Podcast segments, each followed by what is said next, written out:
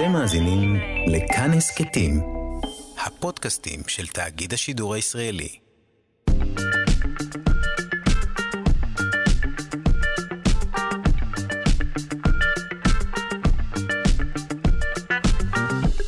שלושה שיודעים.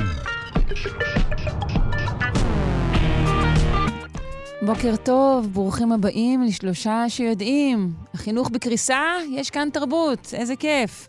היום בתוכנית, סוף סוף, ככל הנראה, מגיע פתרון לחידת הדם של הדינוזאורים. חם או קר, תהיה כאן גם פינת האבולוציה ופינת הקומיקס.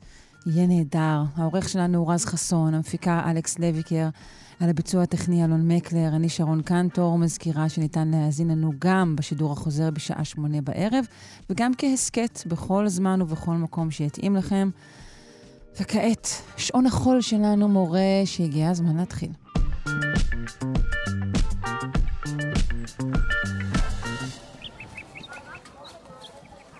חוקרים ריצפו בהצלחה את הגנום השלם של גבר שנספה בעיר העתיקה פומפיי. הוא היה בן 35, או אולי 40 במותו, וכנראה חלה בשחפת.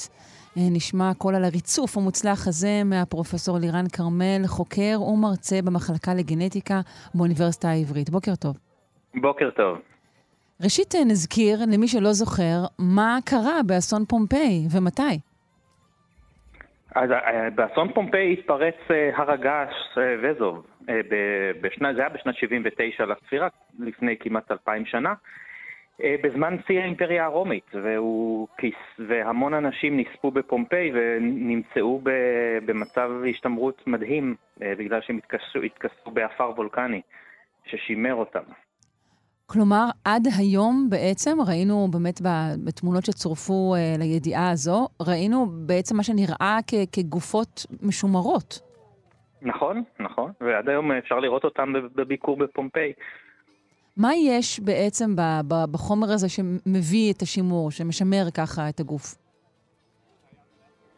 תראי, אה, מבחינת התכונות של האפר הוולקני, אה, אני לא יודע איזה תכונות גורמות לשימור, משום שזה לא תחום המחקר שלי, אבל אני, בעיקר, מה שמעניין אותי זה השימור של ה-DNA, כי אה, בעולם מהפכת ה-DNA העתיק, כל הזמן אנחנו מנסים להוציא חומר DNA מתוך עצמות ושרידים אחרים. Mm-hmm. במקרה של פומפיי זה משהו מאוד מאוד מעניין, כי יש לך שני מרכיבים הפוכים. מצד אחד יש טמפרטורות גבוהות שנוצרו בשעת המוות, ולכן זה משהו שיפגע בשימור של ה-DNA ויקטין את הסיכוי שנצליח בסופו של דבר להוציא DNA מהאנשים האלה. Mm-hmm. מצד שני, האפר הזה שיוצר מין שכבת מגן, הוא מגן על ה-DNA לפני תהליכי שימור, שק... אה, תהליכי אה, דעיכה שקורים אחר כך. Mm-hmm. הוא מגן מהחמצן, מבחוץ וכולי. ואז זה תהליך שאולי עוזר לשמור על ה-DNA, ואז הייתה שאלה אם יש או אין אה, חומר ביולוגי שאפשר, שישתמר בעצמות האלה. עד היום, עד היום כן שחזרו DNA, אבל חלקי, נכון? עד היום שחזרו, שחזרו DNA מיטוכונדריאלי. Mm-hmm. אז יש לנו DNA בשני מקומות, רוב המסה הגדולה של ה-DNA נמצאת בגרעין, ויש עוד קצת DNA במיטוכונדריה, שהוא DNA קטן מאוד. אז מהמיטוכונדריה הצליחו, הוא גם נמצא בכמויות הרבה יותר גדולות. אז מיטוכונדריה בדרך כלל הרבה יותר קל אה, להוציא, ומשתמר ממנה הרבה יותר DNA. להוציא DNA גרעיני זה האתגר האמיתי. זה גם מה שמספק לנו את רוב האינפורמציה אחר כך על, ה, על, הבן, על ההיסטוריה הגנטית של אותו, אותם אנשים. אוקיי, okay, אז הצליחו באמת אה, אה, לרצף גנום אה, של, של שני אנשים או של אחד? אני חושבת שמצאו שני ניסו, שרידים. ניסו שניים, גבר mm-hmm. ואישה. מהאישה יצאו כמויות DNA מזעריות, אז אי אפשר היה לעשות להם אנליזה, ומהגבר הצליחו להוציא יותר. אוקיי, okay, אז מה באמת אנחנו לומדים עליו, על מי היה, על אורח חייו? אז אה, אה, אחד ה, אחת המשימות היותר נחמדות שאפשר לעשות ב-DNA עתיק שמוציאים מזמנים היסטוריים, כזה שמוציאים מדגימות בנות אלפי שנים, אה, זה להבין את הרכב האוכלוסייה, הרכב הגנטי של אוכלוסייה. ומה שאנחנו מנסים בעצם להבין זה את התהליכים, הייתי אומר, הדמוגרפיים שקרו בעולם, איזה אוכלוסיות התערבבו עם איזה אוכלוסיות אחרות כדי ליצור את האוכלוסיות שאנחנו מכירים היום.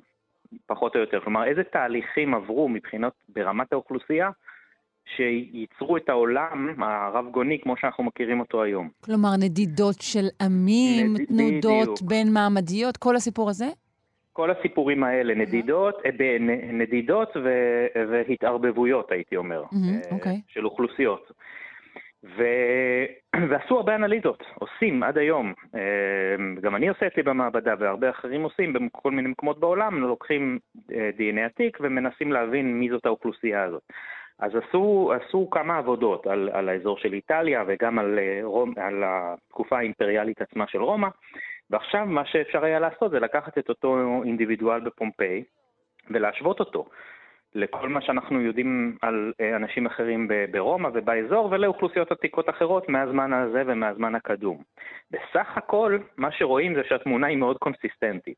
כלומר, הבן אדם הזה שמצאו אותו בפומפיי, הוא מבחינת הפרופיל הגנטי שלו מאוד דומה לאנשים אחרים מהתקופה האימפריאלית הרומית, שכבר ניתחו בעבר, אבל לא מפומפיי.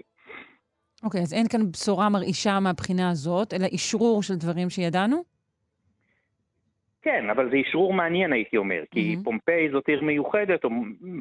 יש טענות אה, שזאת הייתה עיר שאולי עיר נופש, שבאו אה, אה, רומאים עשירים לנפוש בה, ומעניין לראות האם הפרופיל הגנטי של אנשים, אה, האנשים האלה דומה לשאר הקונטיננט אה, אוקיי. שמצאנו, האם היה ערבוב בין, אה, בין כל האוכלוסיות האלה, במקרה הזה רואים שזה באמת דומה. כלומר, כן, יש, יש מגוון גנטי רחב. אז, אז גם רואים שזה דומה לשאר האוכלוסייה באזור, מהמם. אז מהבחינה הזאת זה, יש הומוג, הומוגניזציה של ה-DNA. מצד שני, ה-DNA עצמו, הוא מראה למשל מיטוכונדריה שהיא מאוד מיוחדת ובדרך כלל לא מוצאים אותו שם, והוא מראה כרומוזום Y, שזה מוצאים רק בגברים, שהוא די מיוחד ולא מוצאים אותם שם. כלומר, Mm. זה כמו שאת אומרת, זה מראה, זה מראה באמת שהיה מגוון גנטי די רחב אה, באזור. אוקיי, עכשיו, איך יודעים שהוא היה חולה בשחפת? זה מה שאומרים, נכון?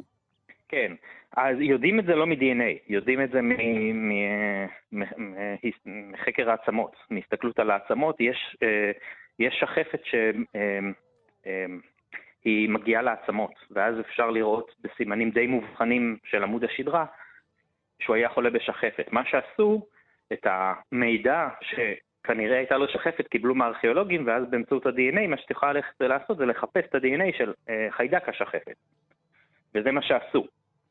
הלכו וחיפשו את החיידק. אמ, ופה התוצאות הן לא היו חד משמעיות. כלומר, מצאו קצת DNA של חיידק שחפת, אבל אה, יש, אה, יש תמיד קושי די גדול לוודא שמה שמצאת מגיע באמת מהבן אדם, משום שיש חיידק שהוא מאוד מאוד דומה לחיידק השחפת, הוא 99% דומה ב-DNA, שהוא נמצא ב, ב, בסויל, באתרים? ארכיאולוגיים. מהמם, כן, אוקיי. ב- באדמה. אז נורא קשה להבדיל ביניהם. אז אם את מפעילה סינונים ומנסה ל- רק למצוא DNA שאת תהיי בטוחה לחלוטין ב-100% שהוא אכן מגיע מהבן אדם, את נשארת עם מעט מדי DNA, ואז אין לך, אין, אין confirmation. אז זה לא מפריך ולא סותר את הטענה שהייתה לו שחפת. Mm, אוקיי, כי חשבתי להגיד לו, טוב, היית הולך בכל מקרה. או, מ... או מהרגש או משחפת. זה, יכולתי זה, זה אותו. כנראה נכון, כי אפשר לראות בעצמות שלו שהיה לו את זה. אבל ה-DNA עצמו זה, זה קשה להוציא את השחפת משם. אוקיי. מה גרם לכך שבעצם מ... מהאישה הנוספת שנמצאה לא ניתן היה להוציא DNA? מה בעצם ההבדל? אז לא יודעים בדיוק. אנחנו רואים את זה כל הזמן קורה, שיש שונות מאוד גדולה ברמת השימור בין פרטים. למשל, אה, אני, שאני מוציא פה DNA מאתרים בישראל, אז את יכולה לראות אה, מישהו שנקבר ליד מישהו אחר, מאחד יצליח, מהשני לא. אה, הרמת השימור של ה-DNA נקבעת קודם כל על, אה, על הרבה... היא נקבעת מהרבה מאוד תנאים, זה כולל איזה תנאי טמפרטורה היה, סוג הקרקע הספציפית הזאת, העומק של הקבורה, כל מיני דברים, ושינויים בכל מיני, בהרבה מהפרטים האלה יכולים לגרום לרמת שימור ה-DNA. אבל זה קשור רק לפרטים. חיצוניים, זה, זה לא קשור לאדם עצמו. לא, זה לא קשור לאדם עצמו. בדרך כלל זה לא קשור לאדם עצמו, אבל יש המון המון משתנים סביבתיים שישפיעו, ותנודות בהם יכולות להשפיע מאוד אה, בצורה חזקה על רמת השימור, ואין נוסחה שאת יודעת לגעת, לקחת את התנאים הסביבתיים ולחשב את רמת השימור. אז מנסים. טוב, אז mm. טוב שפומפיי עדיין uh, מספקת לנו מידע כל כך מרתק. אני מאוד מודה לך בשלב זה, פרופ' לירן כרמל, חוקר ומרצה במחלקה לגנטיקה באוניברסיטה העברית. יום טוב. בבקשה, יום טוב.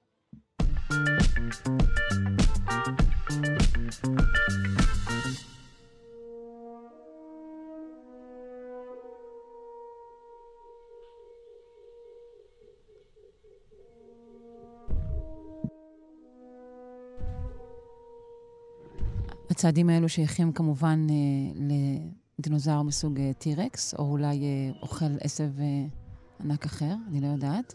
אה, השאלות לגבי אה, האם היו לדינוזאורים דם חם או דם קר, כמו לזוחלים, עדיין ניטשות, אך ככל הנראה החידה הזו נפתרת.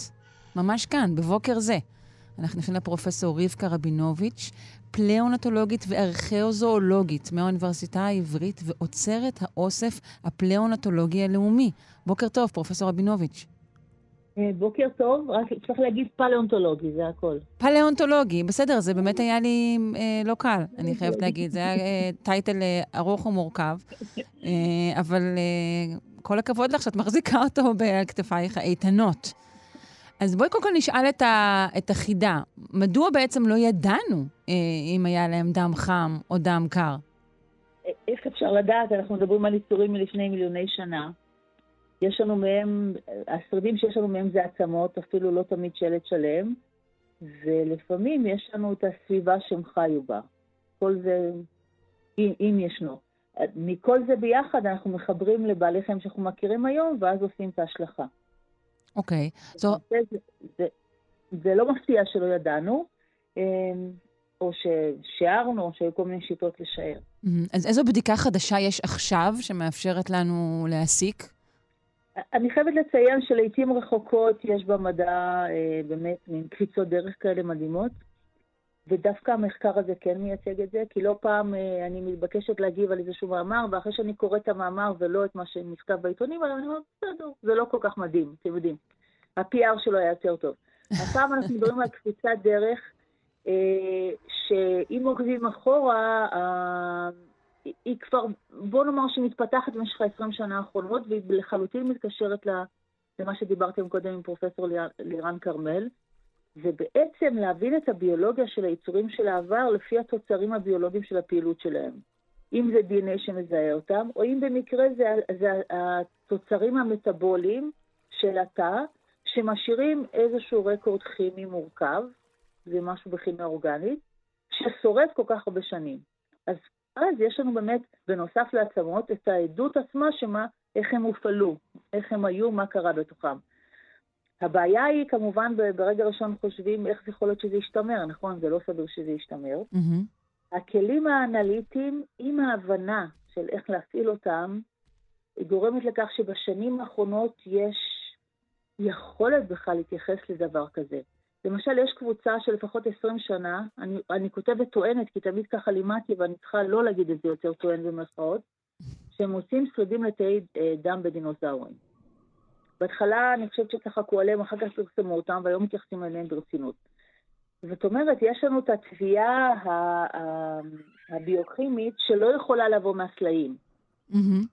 ולכן היא באה לידי ביטוי בתוצרים שהפעילות של התא אה, אה, הפעילויות השונות של התא יוצרים, וכך אפשר באמת לנתח איזה סוג של פעילות הייתה ולדעת להבדיל בין אותם בעלי חיים שיש להם פעילות מאוד אינטנסיבית, כמו מה שנהוג להגיד בעלי, אני לא כל כך אוהבת את זה בעלי חם ובעלי קר, כי זה באמת אה, מאוד כללי, אבל כאלה ש, שמשנים את הטמפרטורות שלהם בהתאם לתנאי הסביבה ויכולים לחיות בסביבות שונות, כי יש להם את היכולת הזאת להתגמש.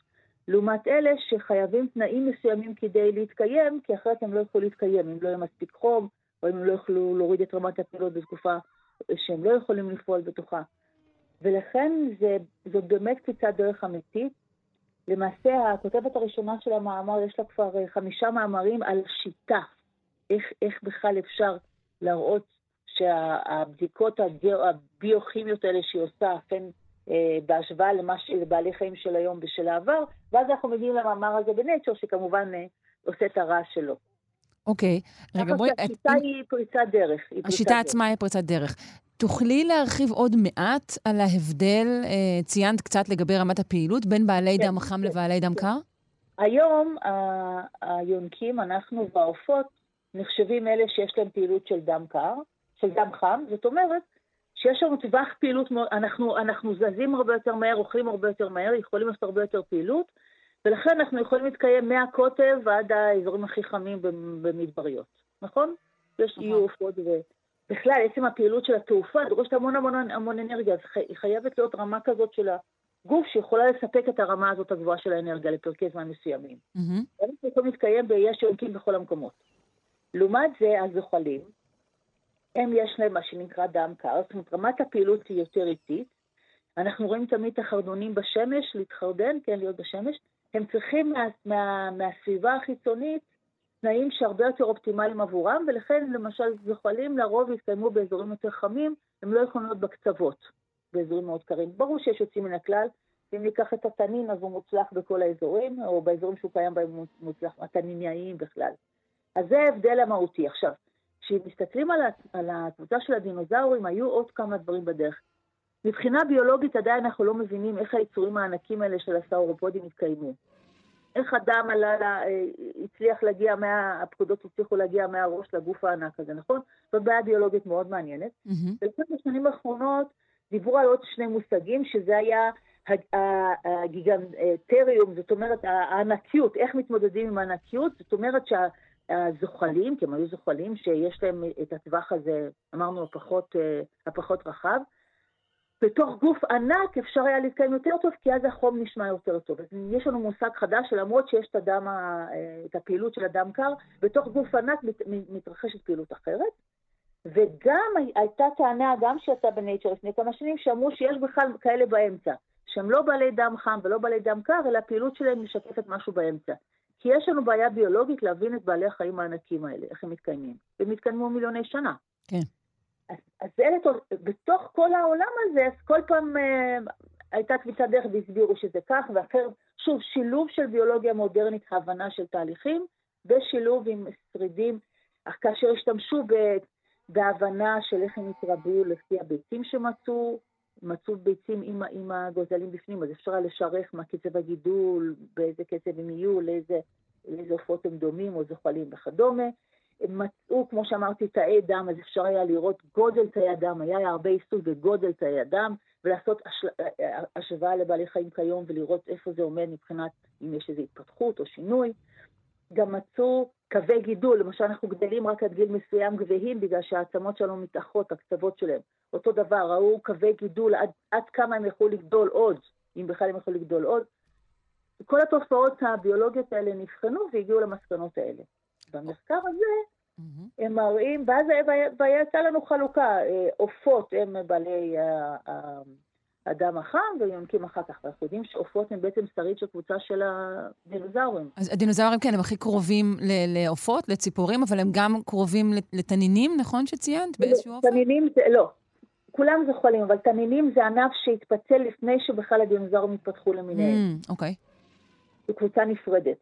היום, העץ של היום, אני לא יודעת מה כן. יהיו 500 כאשר עופות הם, הם אה, היום נחשבים צאצאים, אפילו אומרים אה, דינוזאורים שהם לא עופות, non-avian dinosaurs, כבר יש מונח כזה. הם נחשבים אינטגרלים לתוך הקבוצה של, ה, של הדינוזאורים וקבוצה מסוימת של הדינוזאורים, שהדינוזאורים חולקו בזמנו לפי צורת האגן, אה, ויש היום קצת שינויים על, ה, על, ה, על המבנה הזה, שרק לפי זה לחלק. וכאן אה, בעצם לקחו כ-50 דגימות של, של או, או חלקי גפיים, או ביצים, או שיניים, כל דבר שאפשר היה לעשות את הבדיקה, ובדקו את התוצרים האלה של התא, בהשוואה לבעלי חיים של היום. וההפתעה הגדולה ביותר שלא ראו ש, שיש אה, חלוקה חד משמעית. זאת אומרת, שיש בחלק מהדינוזאורים שלא ציפינו שיש להם אה, דם חם, ואחרים שיש להם דם קר. זאת אומרת, הדוגמה הזאת שתמיד חונכנו עליה, שכל מי שזוכה יש לו דם קר וזהו, אה, לא, לא התבטא במחקר הזה, אלא ראינו מורכבות בהתאם לקבוצות. יתרה מכך, נטו לשייך את זה, ההכחדה של הדינוזאורים שהתרחשה בגלל איזשהו שינוי סביבתי, אמרו, טוב, בעלי החיים האלה לא יכלו להיות בטווח שהשתנה. הם היו רגילים לאקלים מסוים, לתנאי סביבה, לא הייתה להם את היכולת להתגמש, מה שהייתה, או, או, או לעבור אדפטציה לתנאים חדשים. אבל כעת מתגלה שזה לא בהכרח מדויק? בגלל שאותם דינוזאורים ששרדו עד סוף התקופה הזאת, היו ביניהם כאלה בעלי פעילות של דם חם וכאלה בעלי פעילות של דם קר. לא, התופעה שגרמה להכחדת הדינוזאורים בעינה נשארת, mm-hmm. אבל התגובה, התגובה של הקבוצה הזאת, כי השאלה היא, למה יכלו לשרוד אותם אלה שהם דמויי אה, אה, ציפורים? כי הציפורים המודרניות זה מאוחר יותר. ולמה שרדו, אה, נגיד, תנינים, ולמה שרדו יונקים, שכבר היו מקודם. הם שרדו, אה, אה, חלק מהעניין היה שהם יכלו לעבור אדפטציה לתנאי סביבה שהשתנו לחלוטין. אז מסתבר שגם, ולכן דינוזאורים נכחדו, כי כולם לא יכלו להתמודד עם השינוי העצום הזה. השינוי העצום הזה היה, ויש עליו יותר ויותר הוכחות. אבל מסתבר שהדינוזאורים היו הרבה יותר מגוונים מבחינת היכולת אה, מבחינת החיים שלהם, מבחינת איך הם חיו, האם הם היו בעלי דם קר וחם. והאמת היא שזה לא מפליא, כי אנחנו, ככל שיש יותר מחקר מודרני על דינוזאורים, אנחנו רואים את המגוון העצום. הולכים על שתיים, הולכים על ארבע, אוכלי עשב, מלחכי עלים, טורפים, כאלה שיכולים לרוץ מהר, כאלה שיכולים לרוץ לאט, שיש להם כל מיני מגנים על, ה, על הגוף וכאלה שלא. זאת אומרת, המגוון הוא כל כך עצום, אנחנו לא חייבים לצפות מקבוצה כל כך כל כך מגוונת, שתהיה לה אותה צורה מטאבולית. כלומר, לסיכום, פתרון חידה אה, חם או קר זה גם וגם, קבוצה מגוונת. גם וגם. גם וגם. מעניין מאוד. פרופסור רבקה רבינוביץ', אנחנו נאלץ לסיים את שיחתנו. אני אנסה לחזור על, ה- על, ה- על התואר שלך, ותקני אותי שוב. פלאונטולוגית וארכאוזואולוגית מהאוניברסיטה העברית, ועוצרת האוסף הפלאונטולוגי הלאומי. זה היה בסדר? בסדר גמור. תודה רבה, בוקר טוב, להתראות. להתראות.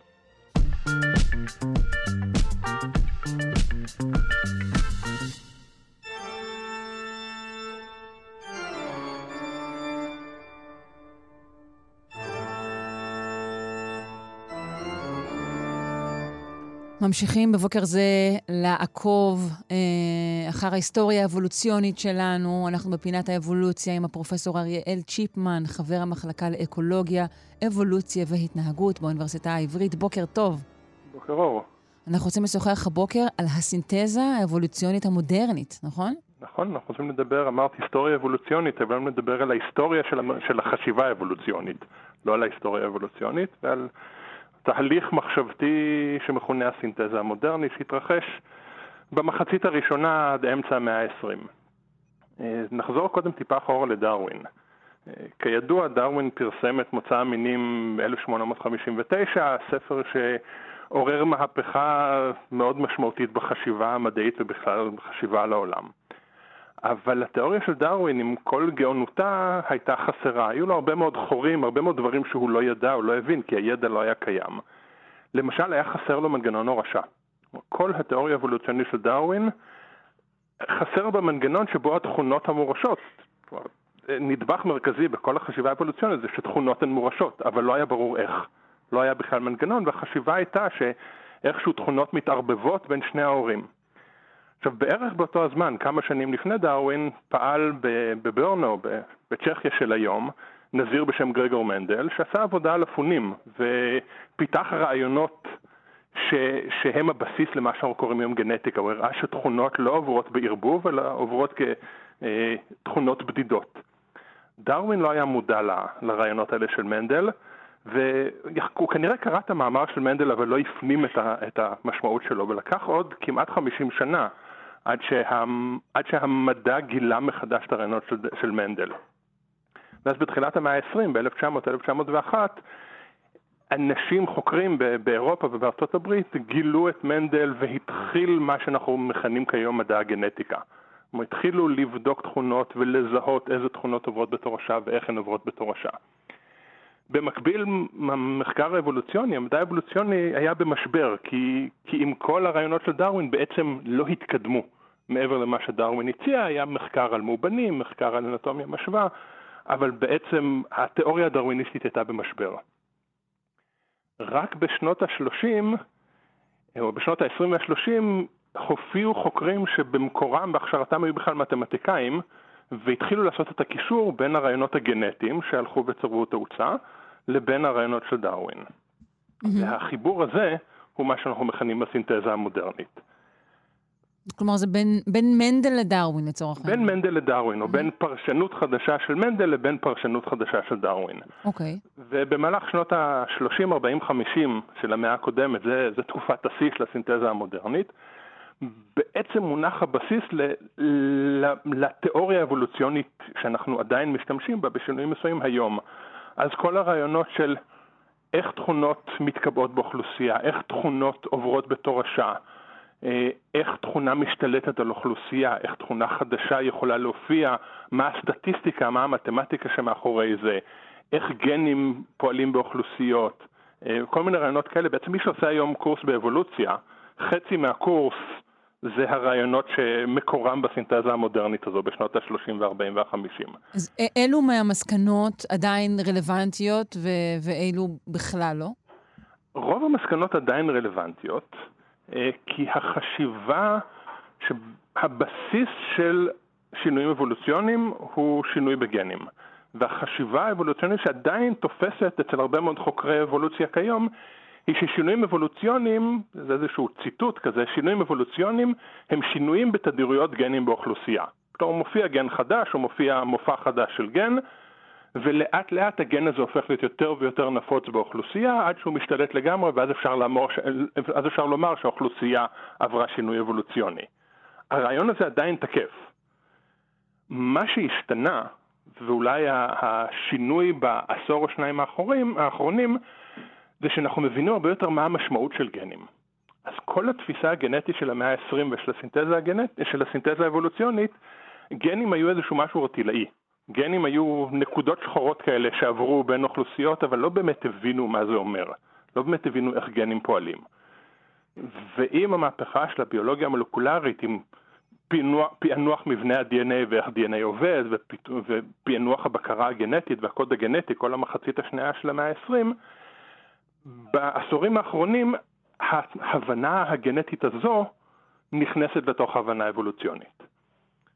ויש דיונים, שיחות בקרב חוקרי אבולוציה, האם הגיע הזמן לחדש את הסינתזה, או בעצם להציע סינתזה חדשה או סינתזה פוסט-מודרנית.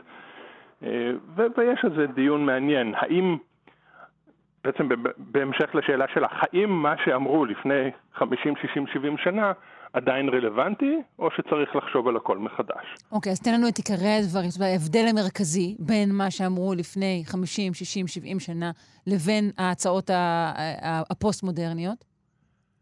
ההבדל העיקרי הוא שהחשיבה הגנטית הקלאסית מקשרת בין גן לתכונה.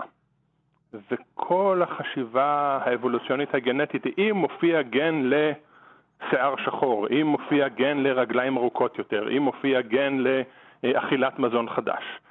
שוב, הגנים האלה היו משהו ערטילאי. כיום יש לנו את היכולת לומר מה המשמעות של גן לשיער שחור. מה זה אומר ברמה המנגנונית? איך גן כזה פועל? איך גן משתנה? עוד רעיון שעלה בסינתזה המודרנית זה רעיון המוטציות. מוטציה כמשהו ערטילאי זה שינוי בגן. היום אנחנו מבינים מה זה מוטציה. אנחנו מבינים איך מוטציה יכולה לשנות את המבנה של הגן, את התפקוד של הגן, את התוצר של הגן. אז כל התובנות החדשות האלה הם מה שנכנס בסינתזה המודרנית החדשה, נקרא לה, או הפוסט-מודרנית. אוקיי. אמ, אתה צופה, עוד, כן? עוד רעיון, שאולי אני ארחיב עליו קצת יותר באחת הפינות הבאות, זה גם החשיבה שאנחנו לא צריכים לחשוב על גנים בודדים, אלא תמיד צריך לחשוב על קבוצות של גנים, או רשתות של גנים, או אינטראקציות בין גנים, בתור הבסיס לתכונות. ובעבר חשבו עליהם בצורה יותר אה, בדידית, יותר בודדת? כן, וזה משהו שאגב קיים בחשיבה הפופולרית. אנשים נוטים לחשוב על יש גן לתכונה מסוימת. גם לפני 20 שנה פחות או יותר היה מאוד פופולרי לפרסם מאמרים, מצאנו את הגן שאחראי על אינטליגנציה, מצאנו את הגן שאחראי על לקיחת סיכונים. אה, זה לא קורה שאחראי... כבר? אני עדיין מוצאת כאלה בשולי החדשות. פחות ופחות. אוקיי. Okay. השיא של החשיבה הזו היה לפני בערך 20 שנה. היום ברור לכולם ש... שזה הפשטה מאוד מאוד אה, רצינית, שאם אנחנו מחפשים גנים לתכונות, אנחנו לא צריכים לחפש גן בודד, אנחנו צריכים לחפש קבוצות של גנים. זה גם החשיבה בגנטיקה של אוכלוסיות מודרנית, מסתכלים על קבוצות של גנים שאחראיות למחלה, קבוצות של גנים שאחראיות לתכונה. אז זה אולי אחד השינויים המשמעותיים בין הגנטיקה ואבולוציה של היום לגנטיקה ואבולוציה של הסינתזה המודרנית. אז כשעושים עריכה גנטית, בעצם עורכים קבוצות שלמות? אה, לא, כי זה קשה. בדיוק. כשעושים עריכה גנטית עדיין עורכים לרוב גן נקודתי. גן בודד. אבל זה בא אחרי שעושים את המחקר הראשוני ומגלים אולי מה הגן החשוב ביותר מתוך קבוצת, הגן, מתוך קבוצת הגנים הרלוונטיים. והוא אולי ישליך על סביבתו, למשל, או שהוא יהיה הגורם נכון, המרכזי. גן שיכול להיות מה שנקרא גן בקרה שאחראי על הרבה גנים אחרים, אז אני משנה איזשהו switch מרכזי, איזשהו גן בקרה מרכזי, או מתקן גן בקרה מרכזי, אני יכול לתקן בעיה מורכבת יותר. בסדר, אנחנו סומכים עליך שתעדכן אותנו אה, בעוד אה, שינויים בתחום זה. פרופ' אריאל צ'יפמן, חבר המחלקה לאקולוגיה, אבולוציה והתנהגות באוניברסיטה העברית. פינת האבולוציה, תודה רבה. תודה רבה, להתראות. ביי.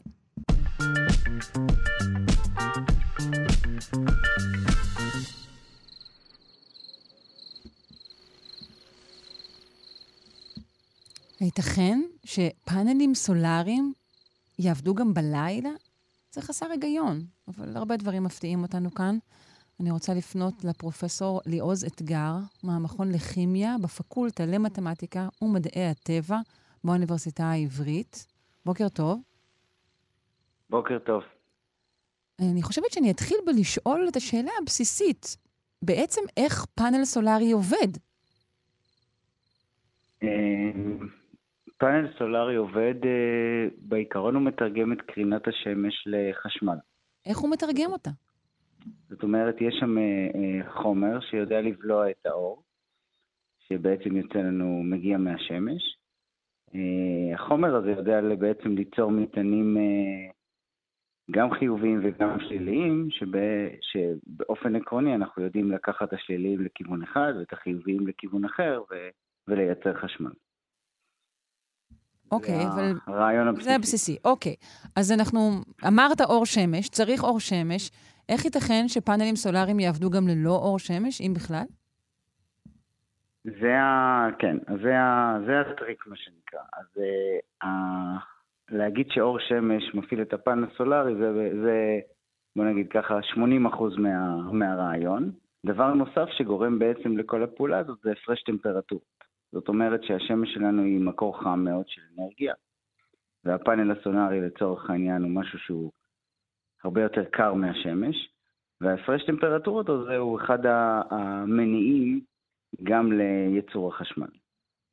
עכשיו, בלילה למשל, הדברים הפוכים, כי בלילה בעצם כל היום הקרינה של השמש חיממה את כדור הארץ, את האדמה שלנו, ובלילה הכל נפלט חזרה. יותר נכון, זה נפלט באנרגיות אה, מאוד מסוימות שהן בתחום האינפרד. ואם בלילה נסתכל על זה הפוך וניקח את הטמפרטורה של, ה, של כדור הארץ כטמפרטורה החמה יותר, ומה שנקרא האוויר שמעליה או החלל הם הטמפרטורה הקרה, אז אנחנו יכולים לעשות בעצם את התהליך ההפוך ולייצר אה, חשמל בלילה. לא הבנתי. לא הבנת. לא. אני אסביר שוב. אנחנו צריכים בעצם ליצור מצב שיהיה לנו אה, הפרש טמפרטורות. משהו חם ומשהו קר. כן. אוקיי? אה, אז אם ביום המשהו החם שלנו זה השמש, mm-hmm. והפאנל הסולארי הוא המשהו הקר, אז הכל טוב ויפה. כן, זה רגיל. Mm-hmm. יפה. אבל מה קורה בלילה? נגיד, אוקיי, אין שמש, אז איך אנחנו יכולים בכל זאת לייצר חשמל? אם הפאנל. הסולארי יהיה חם? באופן עקרוני כן. באופן עקרוני כן, אבל למה הוא חם? הוא חם בגלל שהכדור שה... הארץ שלנו ממשיך לפנות אנרגיה גם בלילה. אנרגיה שאנחנו לא רואים אותה בצורת אור, אלא בצורת אה, אה, חום שנפלט, פשוט באנרגיות שונות מאשר ביום. אבל עדיין הוא מחמם, הוא בעצם פולט כל הזמן. אוקיי. אז אם אני, אם אני אקח עכשיו פאנל שיודע לקלוט את האנרגיה הזאת שכדור הארץ פולט במשך הלילה, ויתרגם אותה לחשמל, אז הצלחתי לייצר גם חשמל שאין לי שמש. אוקיי. Hmm, okay. האם הפאנלים האלה כבר, כבר קיימים? הם בשימוש? לא. זה, זה בעצם ה, ה, גם העבודה שאנחנו אה, מדברים עליה קצת, אבל ה, ה, זה רעיון.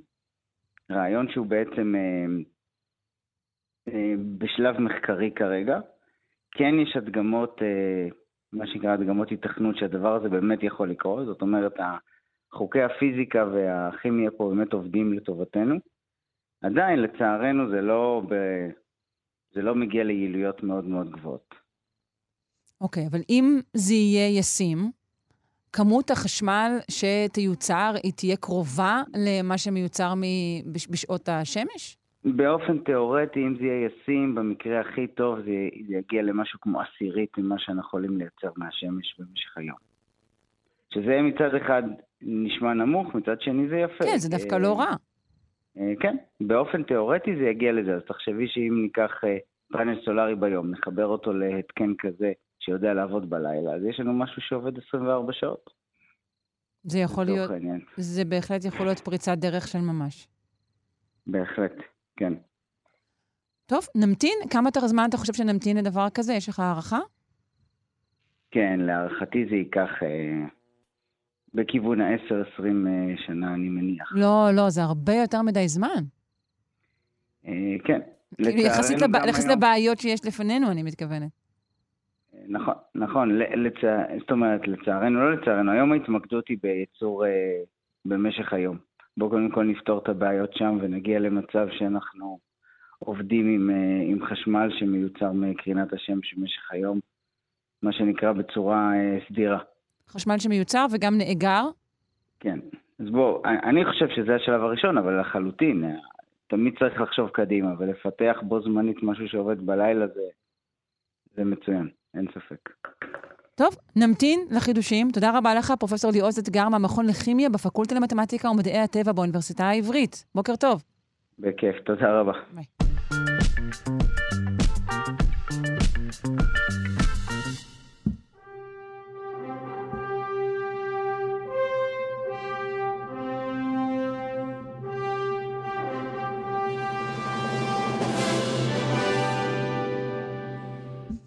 לקראת חג הביקורים הבא עלינו לטובה, אנחנו רוצים לזכור כעת הופעות בכורה מפורסמות של גיבורי על. את זאת נעשה בעזרתו האדיבה של אבנר מירב, פרשננו לענייני גיבורי על ואמן מצחק. בוקר טוב.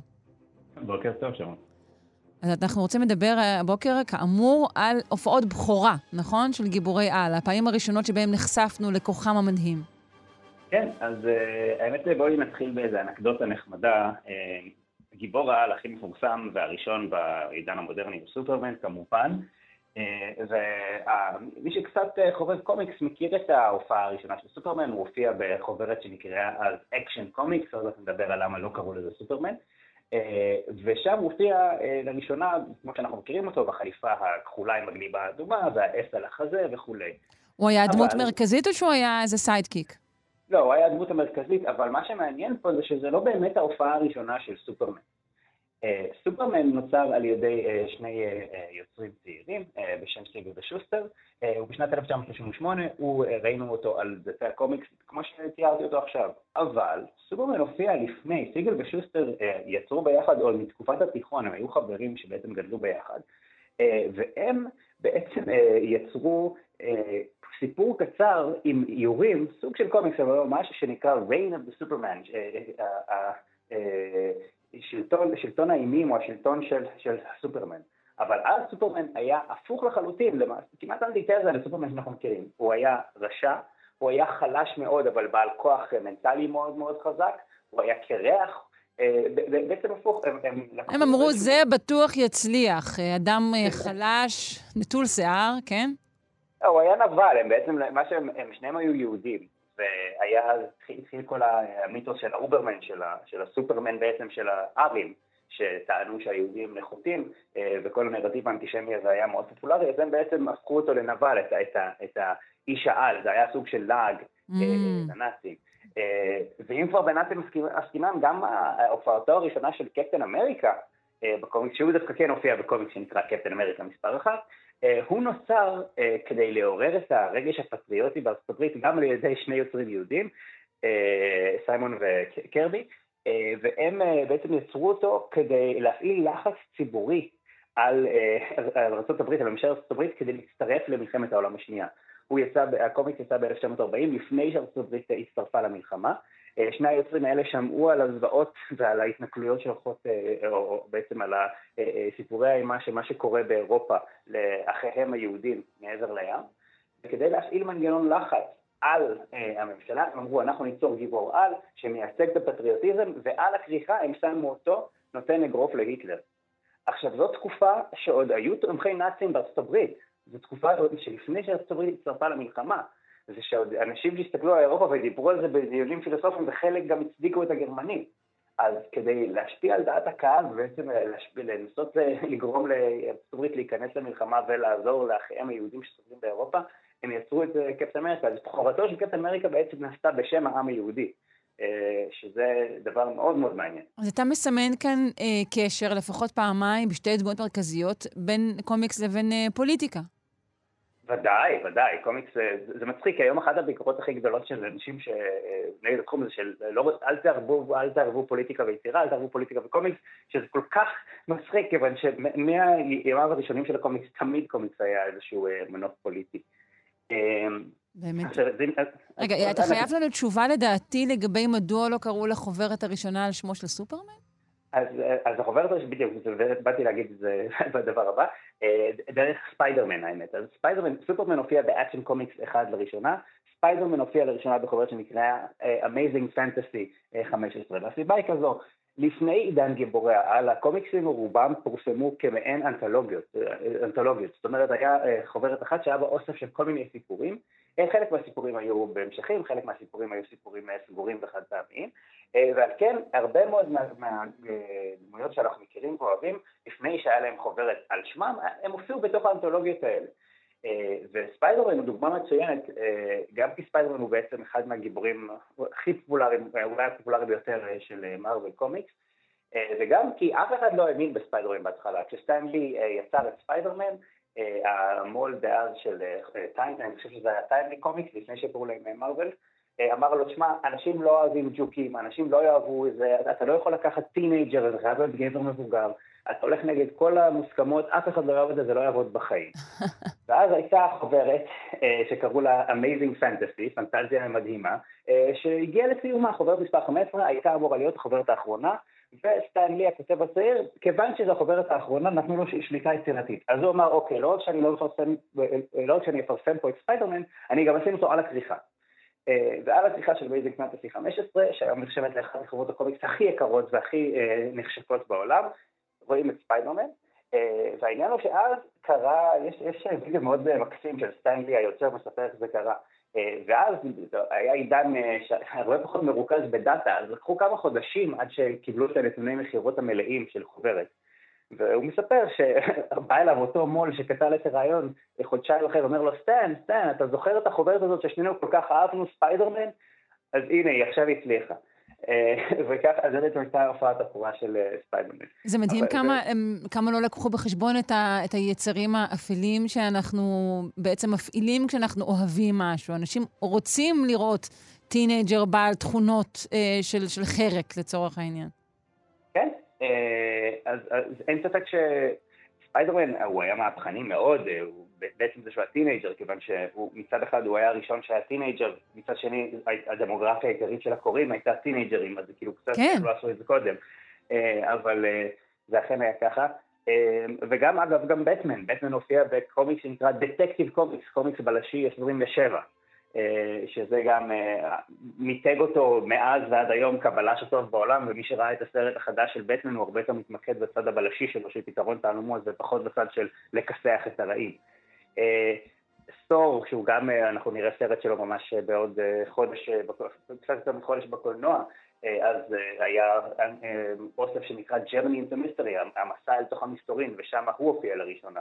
אז הרבה מאוד מופעות הבכורה האלה שראינו, הם לא, זה לא שמישהו בא ואמר, אוקיי, יש לי רעיון חדש, בוא ניקח קומיקס ראשון, כאילו בוא ניקח קומיקס ונקרא לו על שם הדמות ונתחיל לפרסם, כי אמרו שזה לא יעבוד.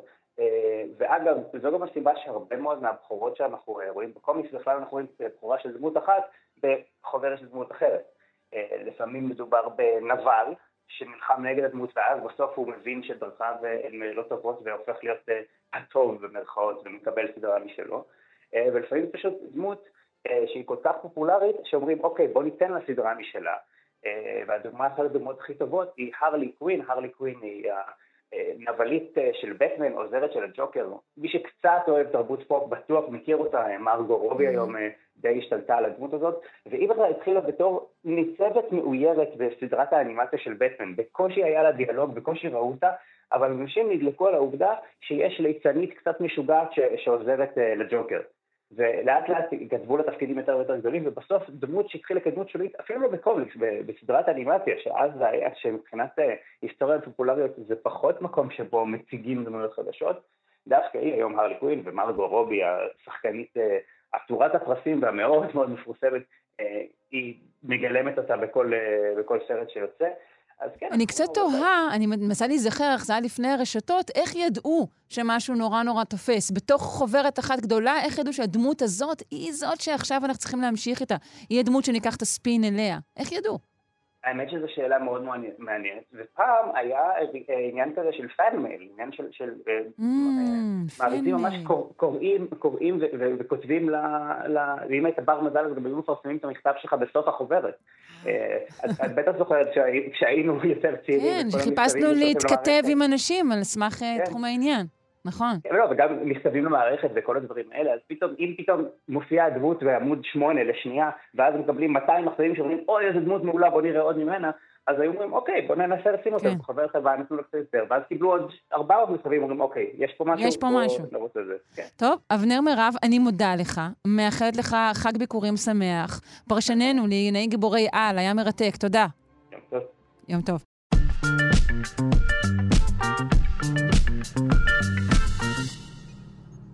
אנחנו רוצים אה, לפתוח בכנס המרכזי השנתי אה, לחקר הסרטן, ואני שמחה לארח על הקו שלנו את הפרופסור סיריל כהן, ראש המעבדה לאימונותרפיה באוניברסיטת בר אילן וחבר הוועדה המייעצת לניסויים קליניים בחיסוני קורונה. בוקר טוב.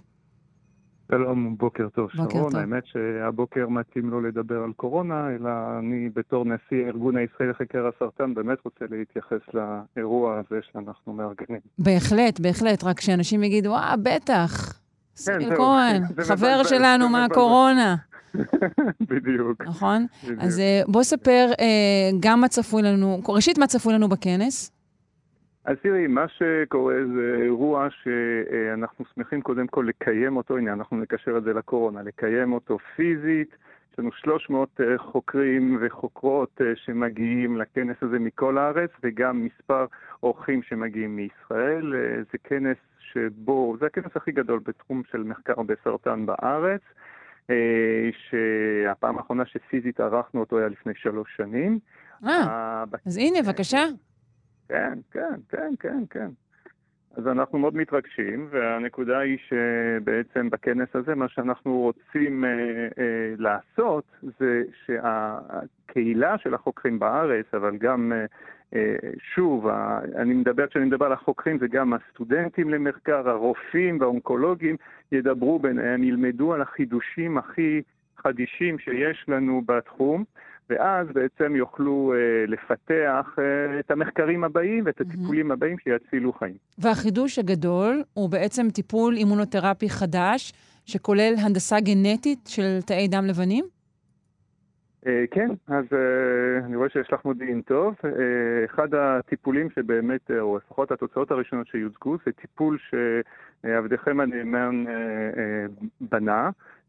כאן באוניברסיטת בר אילן, ובשיתוף פעולה עם פרופסור סטפנסקי ופרופסור משה גת מהדסה עין כרם, מה שאנחנו עשינו זה בעצם אה, אה, לקחת תאי דם של חולים, להנדס אותם, עכשיו זה חולים שהם חולים במצב די קשה עם סרטן שאנחנו קוראים לו מיילומה נפוצה, זה סוג של סרטן דם, שהוא מהווה בערך כעשרה אחוז מסרטני הדם, הוא די, די בעייתי ודי קטלני, ואז בעצם בטיפול הזה לוקחים תאים אחרים שהם לא חולים מהחולה, אנחנו מחדירים בהם וירוס, והווירוס הזה אומר לתאים, תייצרו כלי נשק חדש שיעזור לכם להתביית על התאים החולים אצלכם. ובעצם מערכת החיסון של החולה, בצורה של אימונותרפיה, מערכת החיסון של החולה לומדת להכיר את הסרטן ולחסל אותו, וזה טיפול בעצם שחוסך את כל הנושא של ה...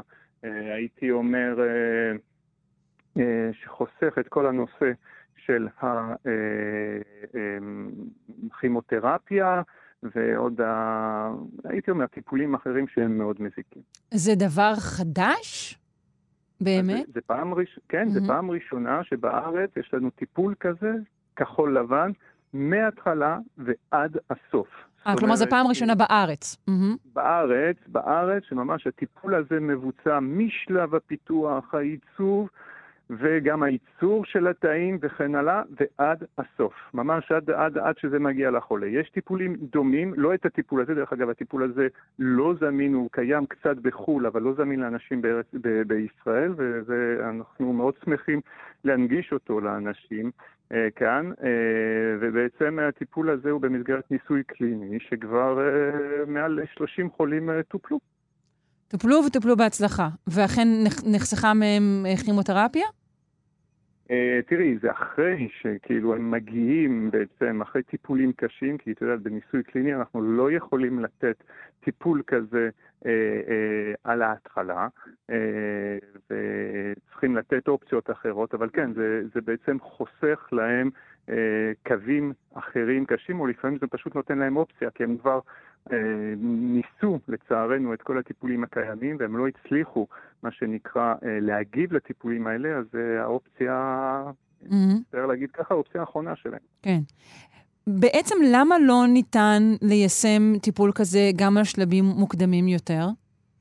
אז תראי, המחשבה היא שבניסוי קליני, מה שקורה, אנחנו צריכים לקחת בחשבון שכשאתה מנסה משהו שאתה לא יודע איך מה מידת היעילות שלו, קודם כל מה מידת הרעילות ואחרי זה מה מידת היעילות שלו, אז אתה הולך בדרך כלל ל... למי שאין לו מה להפסיד, סליחה על הניסוח. זהו, אבל מראש אתה הולך, אם מגיע חולה, לטיפולים קונבנציונליים, ואם זה לא הולך, אז אתה הולך לניסוי קליני. זה בעיה, וזו שאלה כאחד שיושב בוועדות במשרד הבריאות שדנות בניסויים קליניים, זה תמיד בעיה, כי לפעמים אתה חושב שיש טיפול שיכול לעזור, הוא לעזור יותר אם הוא היה ניתן בשלב מוקדם יותר, ואתה לא יכול לתת אותו עד שבודקים אותו חולים שהם יותר קשים, אבל לאט לאט באמת טיפולים מוצלחים מגיעים לחולים במה שנקרא קו ראשון או קו שני. כן, זאת אומרת, אין פה מניעה רפואית, אלא בעצם סוג של שקלול אה, נתונים ושקלול של סכנות. בדיוק. בעצם, כשאנחנו משתמשים בווירוס כסוג של שליח כזה, איך אנחנו דואגים שמערכת החיסון לא תחסל אותו מהר מדי? אז אה, זה בדיוק, זה מאוד מעניין מה שאת שואלת. ההינדוס נעשה מחוץ לגוף. זאת אומרת, לוקחים את התאים של החולה ובמעבדה, בחדר נקי שבנו אה, באמת אה, לצרכים האלה בבית חולים הדסה עין כרם, לוקחים את התאים של החולה, מנקים אותם ואז מגיבים אותם עם הווירוס מחוץ לגוף. וברגע שבודקים שהווירוס החדיר את הווירוס שהוא לא מסוכן כמובן, יחדיר את המידע הגנטי שלו לתוך התאים, אז לוקחים את התאים המהונדסים ואז מחזירים אותם לחולה. אוקיי. Mm, okay. איזה סוגים של, של מסרים או מרכיבים ניתן להתקין על, על הווירוס הזה? Uh, הרבה, uh, עכשיו כל הנושא הזה של הינדוס, מה שנקרא הינדוס מערכת החיסון, mm-hmm. הוא באמת, uh, הוא באמת לוהט, אחד הדברים כן. שאנחנו צריכים לחשוב על ליישם אותו לא רק נגיד כנגד סרטן, אלא כנגד מחלות אחרות, אפילו מחלות זיהומיות ואפילו קורונה, זה דברים שמדברים עליהם. כן? כן, כן, כן, כן. לקחת בעצם אותו דבר ואז, ואז להפוך את זה ל... ל... זאת אומרת, לקחת את אותם עקרונות ולהפוך אותם למתאימים למחלות ויראליות, אולי לא רק קורונה, אלא מחלות אחרות שאנחנו מכירים שהן יותר קרוניות, שהן לאורך זמן. כלומר, זה, זה עתיד הרפואה, ייתכן שהוא הולך לכיוון הזה. חלק מזה כן, אין לנו ספק. אוקיי. Okay. הזכרת סיכונים אפשריים, מה הם? הלו? שלום, אתה שומע אותי? כן, שומע, כן. שאלתי, אמרתי שהזכרת סיכונים אפשריים. בעצם מה הם הסיכונים האפשריים? הסיכונים, ב... את מתכוונת בטיפול? אני מתכוונת בטכנולוגיה הזו, החדשה. כן, כן, כן, כן. הסיכונים הם מה שנקרא אה, אה, האפשרות של מערכת החיסון להגיב יותר מדי חזק, אנחנו קוראים לזה שר הציטוקינים, למדנו את או, הנושא... או, מושג אה, ידוע. כן, mm-hmm. כן, כן, כן, כן, כן. אבל צריך להגיד משהו אה, שאנחנו יודעים, אם עשר שנים של ניסיון, הייתי אומר, בארץ ובעולם עם הסערות ציטוקינים האלה, אנחנו יודעים יותר טוב היום לטפל, כך שזה מהווה הרבה פחות סיכון ממה שזה היה לפני מספר שנים. אז זה משהו שחייבים, זה משהו שלוקחים בחשבון, ואז בעצם כשאנחנו עושים את זה, אה, אנחנו, זאת אומרת, כשהולכים לטיפול, לוקחים מראש בחשבון שהחולה עלול לפתח את זה, ואז המערך התרופתי שהוא אמור לקבל כבר מוכן, ורופאים יודעים לטפל בזה. אז זה בגדול, אני חושב, הסכנה הגדולה ביותר. אה, סערת ציטוקינים ובעיות נוירולוגיות כתוצאה מהטיפול. כן. טוב, אני אשחרר אותך, כי הכנס המרכזי השנתי לחקר הסרטן קורה ממש היום. בדיוק. אז uh, אנחנו מודים לך מאוד, פרופסור uh, סיריל כהן, ראש המעבדה לאימונותרפיה באוניברסיטת בר אילן וחבר הוועדה המייעצת לניסויים קליניים בחיסוני קורונה. נזכיר שוב, תודה. בהצלחה ויום תודה. טוב. ביי. תודה רבה.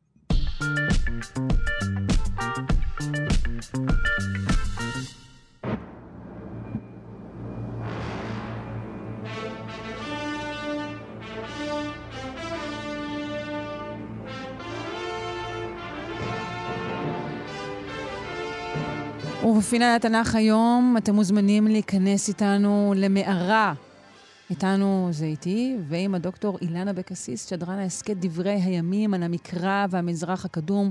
תוכלו למצוא את ההסכת הזה בכתובת ilanabc.co.il. בוקר טוב. בוקר טוב למאזינים ולך, שרון, מה שלומך? אני בסדר, איך אתה? מצוין, מצוין, ואכן היום נדבר על אחד הסיפורים האפלים במקרא, ואני מתכוון לדוד ושאול במערה. עכשיו, באומרי סיפור אפל, אני מתכוון פיזית לחשכה ששררה במערה. דווקא זכור למאזינים ולך, דוד ברח מפני שאול. דוד איים בעצם על מעמדו של שאול, ובשלב מסוים הוא הפך למורד במלכות.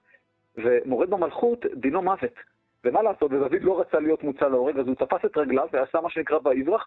הוא נדד ענה וענה עד שבסוף הוא ערק, הוא ערק על הפלישתים והיה אפילו שכיר חרב בשירותם. כולל כמעט השתתפו בקרב הגלבוע, אבל עד שזה יקרה, דוד נמלט אל ספר היישוב, חי על חרבו ובעיקר ניסה להישאר בחיים. עכשיו, דוד ניסה להישאר בחיים ושאול ניסה בדיוק ההפך, להרוג אותו. זהו הרקע לסיפור שלנו. עכשיו, סופר על דוד שהוא הסתובב בחבל עדולם. זה אזור חיץ אז בין ישראל לפלשת, אם תרצי, בעצם המערב הפורה של ימי קדם. אגב, שרון, אני גר בלב חבל עדולם, וגם היום, בטח ללא סלולרי וגם עם סלולרי אגב, מאוד מאוד קל להיעלם בשטח שהוא רווי נערות וחללים, ולא ימצאו אותך בכלל. או, טוב לדעת, בסדר גמור. כן, כן, ממש עכשיו. מאימת הגולשים אני אכנס לשם, בסדר. אה, בהחלט, בהחלט, ובעודו משוטט לו בחבל עדולם, אנשי קהילה רצו להסגיר אותו לשאול, ויש תיאור שבאמת מרדף עוצר נשימה, ודוד הבין שחבל עדולם זה לא רחוק מספיק, אז מה עושים? מתרחקים עוד יותר. ככתוב, ויעל דוד משם, ויש במצדות עין גדי. עכשיו, אזכור עין גדי נותן לנו רמז מתי הסיפור עולה על הכתב. אה, במאה העשירית לפני הספירה, אה, ימי דוד בתל גורן, אי עין גדי המקראית, אין שכבת יישוב כלל, אז הוא עומד לנו כמה שנים אחר כך. היישוב המקראי נוסד רק במאה השביעית לפני הספירה, ימי מנשה יאשיהו. עכשיו, בכל אופן, דוד נמלט למדבר בתקווה ששאול יניח לו. כמו שאומרים, אז הוא קיווה. כתוב, ויהי כאשר שב שאול מאחורי הפלישתים, ויגידו לו לאמור, הנה דוד במדבר עין גדי, ויקח שאול שלושת אלפים איש, בחור מכל ישראל, שלושת אלפים איש? זה המון, זה המון. וילך לבקש את דוד ואנשיו לפני צורה יעלים. עכשיו, שאול היה נחוש לחסל את הבעיה ששמה דוד. הוא לקח איתו כוח עצום, שלושת אלפים איש. במונחי הימים ההם זה המון המון המון אנשים. המון. ממש, אבל שאול אמנם מלך, את יודעת, אבל הביולוגיה גם עושה את שלה, ומה כתוב? ויבוא אל גדרות הצאן על הדרך ושם מערה, ויבוא שאול להפך את רגליו, ודוד ואנשיו בירכתי המערה יושבים. עכשיו, חילוף החומרים של שאול צריך לבוא לידי ביטוי, אז הוא נכנס למערה על מנת לפנות מקום לארוחה הבאה, כמו שנאמר. בכל זאת, מלך ישראל לא מכובד שהוא יתרוקן קבל עם ועדה, ומי נמצא במערה? דוד ואנשיו. הרי הם ראו את הצבא האדיר של שאול, והם יראו לברוח למערה כלשהי, ומעשה שטן דווקא אל המערה הזאתי, נכנס שאול. כן? המצב הוא כזה, דוד ואנשיו בירכתי המערה, ושאול... אומר מעשה שטן, אבל אה, או, שום, או שום דבר או... אינו מקרי. אה, כנראה, כן. עכשיו, אה, דוד ואנשיו בירכתי המערה, אה, שאול לבדו במערה, יש פה הזדמנות פז לדוד להיפטר משאול אחת ולתמיד, כתוב, ויאמרו אנשי דוד אליו, הנה היום אשר אמר אדוני אליך, הנני אנוכי נותן את אויביך בידיך, ועשית לו כאשר ייטב בעיניך. ויקם דוד ויכרות את כנף המיל אשר לשאול בלט, דילגתי על הקטע שאנשי דוד ניסו לשכנע אותו להרוג את שאול, וישעשה דוד את אנשיו בדברים, ולא נתנה מקום לשאול, ושאול קם מהמערה וילך בדרך. הקטע הזה מעורר בעיה קולית קלה, כי דוד ואנשיו התווכחו במערה, ודוד שיסה אותם, ושאול לא שמע דבר ולא חשד בדבר. עכשיו, יש פה איזה בעיה, אבל uh, נתעלם, כי יש פה גם איזה רכיב פולקלורי. עכשיו, דוד, דוד הבין מה שאנשיו לא הבינו. שאול במערה, נכון, הוא לבד במערה, והוא לא מודע לכך שהוא בסכנה ברורה ומיידית, אבל מה שיותר חשוב, מחוץ למערה מחכים שלושת אלפים איש חמושים ועצבנים שגררו אותם לחום הזה במדבר. אז הוא, אוקיי, אז הוא יהרוג את שאול, ומה אז? אבל בסוף מישהו מעבדי שאול ישים לב שהוא מתעכב יותר מדי זמן, הוא יקרא לו ומהר מאוד יבינו שיש בעיה במערה. זה מזכיר אגב את הסיפור על עגלון מלך מואב, שנרצח גם כן בעת חילוף חומרים מוצקים. בכל אופן, מות שאול הוא למעשה הפיכת המערה לקבר של דוד ואנשיו. כדי שדוד יישאר בחיים, שאול חייב לצאת מהמערה בעודו בחיים. אבל דוד עם כל גבורתו, כוחו ועוצם ידו, לחוץ במערה עם כמה מאנשיו. בחוץ סוגרים עליו שלושת אלפים איש. שעוד ברור לך מה יקרה אם צבא שאול יפרוץ למערה, יזרוק לפנימים פנימה, או סתם יחכה בחוץ שהם יגבו ברעב. מה עושים? בדיוק, אז פטור בלא כלום אי אפשר, אז דוד פשוט כרת חלק מכנף המעיל של שאול, מעין הוכחה, יכולתי אבל לא רציתי להרוג אותך. שאול יצא מהמערה, עברה הסכנה לדוד, התרחק מספיק ואז דוד קרא לו, ודוד הוכיח לו שהוא יכול היה להרוג אותו אבל הוא לא עשה זאת, ושאול מסופר שאול בכה והתחרט עד הפעם הבאה. עכשיו, הסיפור הזה מזכיר סיפור אחר שהוא כנראה מסורת כפולה על מקרה בו דוד שוב לא הרג את שאול. מסופר ששאול ואנשיו ישנו במעגל ודוד גנב את החנית בספחת המים של שאול, ושוב הוכיח לשאול שהוא יכול היה להרוג אותו ולא הרג. ובכלל, בספר שמואל יש לא מעט מסורות אה, כפולות, אה, כלומר סיפור שהתפצל לשתיים או שלוש מסורות. אה, הגעת דוד לחצר שאול, ניסיונות שאול לאמיתו, מהרג את גוליית, אה, שלוש פעמים שניסו להסביר אותו ועוד ועוד. למה זה משמש אותנו בעצם, הדבר הזה של סיפורי הכמעט הללו? אה, זה להראות את, את, את המחבר תיאר את דוד כמי שיכול היה להרוג את שאול, ולא חיכה ששאול ימות לבד, הוא לא מרד במלך, הוא בעצם כל מה שמאשימים אותו כאילו הוא בגד בשאול, מנסים לצייר אותו כאחד שלא בגד בשאול. עכשיו, הדבר המעניין שהסיפור הזה על דוד ושאול במערה, הוא רקע למדרש ממש נחמד של חז"ל, על חשיבות הדברים הלא חשובים בחיים, וברשותך אני אצטט לך מתוך המדרש כמה שורות. Mm-hmm. כך סופר, לפי שפעם אחת היה יושב, דוד הכוונה, בביתו, נשא עיניו וראה בגגו צירה שהיה אוכל מטבית, מטבית זה עכביש, מלשון צביעה כמובן, מטבית אחת בין שיניו, והיו, מריבים שניהם, והיה שוטה אחד, שוטה בטית, נוטל עץ והיה מגרש אותם. מיד אמר דוד, מיד אמר דוד לפני הקדוש ברוך הוא, ריבונו של עולם, מפני מה בראת הללו שלושה בעולמך? צירעה ומטבית, עכביש כאמור ושוטה, ואין בהם ממש. אומר, תקשיב, יש פה שלושה דברים, יצורים שבראת, ואלוהים לא צריך אותם. מה קרה? מה קרה? השיב הקדוש ברוך הוא ואמר לדוד, אתה מליג על בריאותיי? ביד ימיני עדיין תצטרך בהם. או כלומר, אלוהים נשבע בימינו שהוא יצטרך בהם, בואו נדלג קצת. ומסופר בשעה שהיה שאול רודף אותו להורגו והחביא, דוד הכוונה עצמו במערה, מיד באה מצבית אחת והתוותה בפי המערה והרגה שם. כיוון שבא שאול לצרכיו לאותה מערה וראה שם הריגה, מיד צבר בעצמו שאין שם אדם, ישב לצורך עצמו ויצא. היא המליטה, מילתה הכוונה, אני חושב של דוד, מיד יצא ונשק לאותה מטבית והלך, והרי כבר יש בה ממש. ובהמשך יש סיפור כיצד דוד התחצה לשוטה כדי להצל מאחיש מלך גת, ועל בסיס סיפור אחר, ועוד סיפור על הצירה שעזרה לדוד שהוא גנב את החני בצפחת המים. כלומר, לפי המדרש של חז"ל, לכל יצור בעולמנו יש תפקיד ויש בו תועלת. גם אם זה לא נראה לנו ככה. והנה משפט הסיום שרון, יש פה בסיפור הזה מסר מאוד מאוד חזק בעד שמירת המגוון הביולוגי. את יודעת, כל מין שנכחד משפיע על שרשרת המזון, באופן שאנחנו פשוט לא יכולים לשער. אה, כלומר, זה שמירת המגוון הביולוגי, אבל לטובתנו. זה סיפור אה, אנתרופוצנטרי לצורך העניין, נכון? כן, כן. למען האדם. האדם קרוב אצל עצמו, חז"ל קרובים אל האדם, אז הם אה, התייחסו לתועלת, למען האדם. יפה. Uh, טוב, תודה רבה על הביקור הזה במערה. Uh, נשתמע בשבוע הבא, אני חושבת, נכון? אוקיי, נסתכל, להתראות. תודה רבה לדוקטור אילן אבקסיס, שדרן ההסכת דברי הימים על המקרא והמזרח הקדום.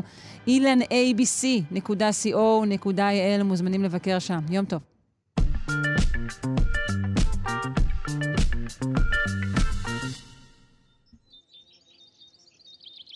מדברים הרבה על עגבניות. עגבניות זה ללא ספק אה, הפרי, הירק, הפרי ירק, האהוב ביותר בישראל. אנחנו נוטים לקטר עליהם, הם לא כמו שהיו פעם, הם לא כמו שיהיו אחר כך, יש להם טעם, אין להם טעם, אבל כעת יש כאן איזו בשורה.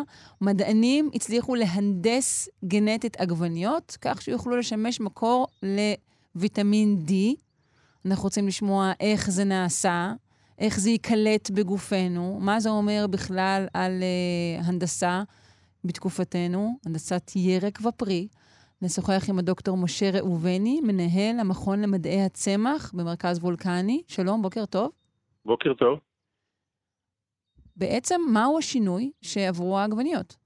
מה, מה שהם עשו, הם לקחו אה, עגבניות, בכלל, בכל משפחת הסולניים, הם מייצרים חומרים שנקראים אה, גליקואלקלואידים, או סטרואידים גליקואלקלואידים, מהמם, טעים. ועל מנת לייצר את החומר הזה, בין השאר, המסלול הביוסינתטי הוא דרך כולסטרול.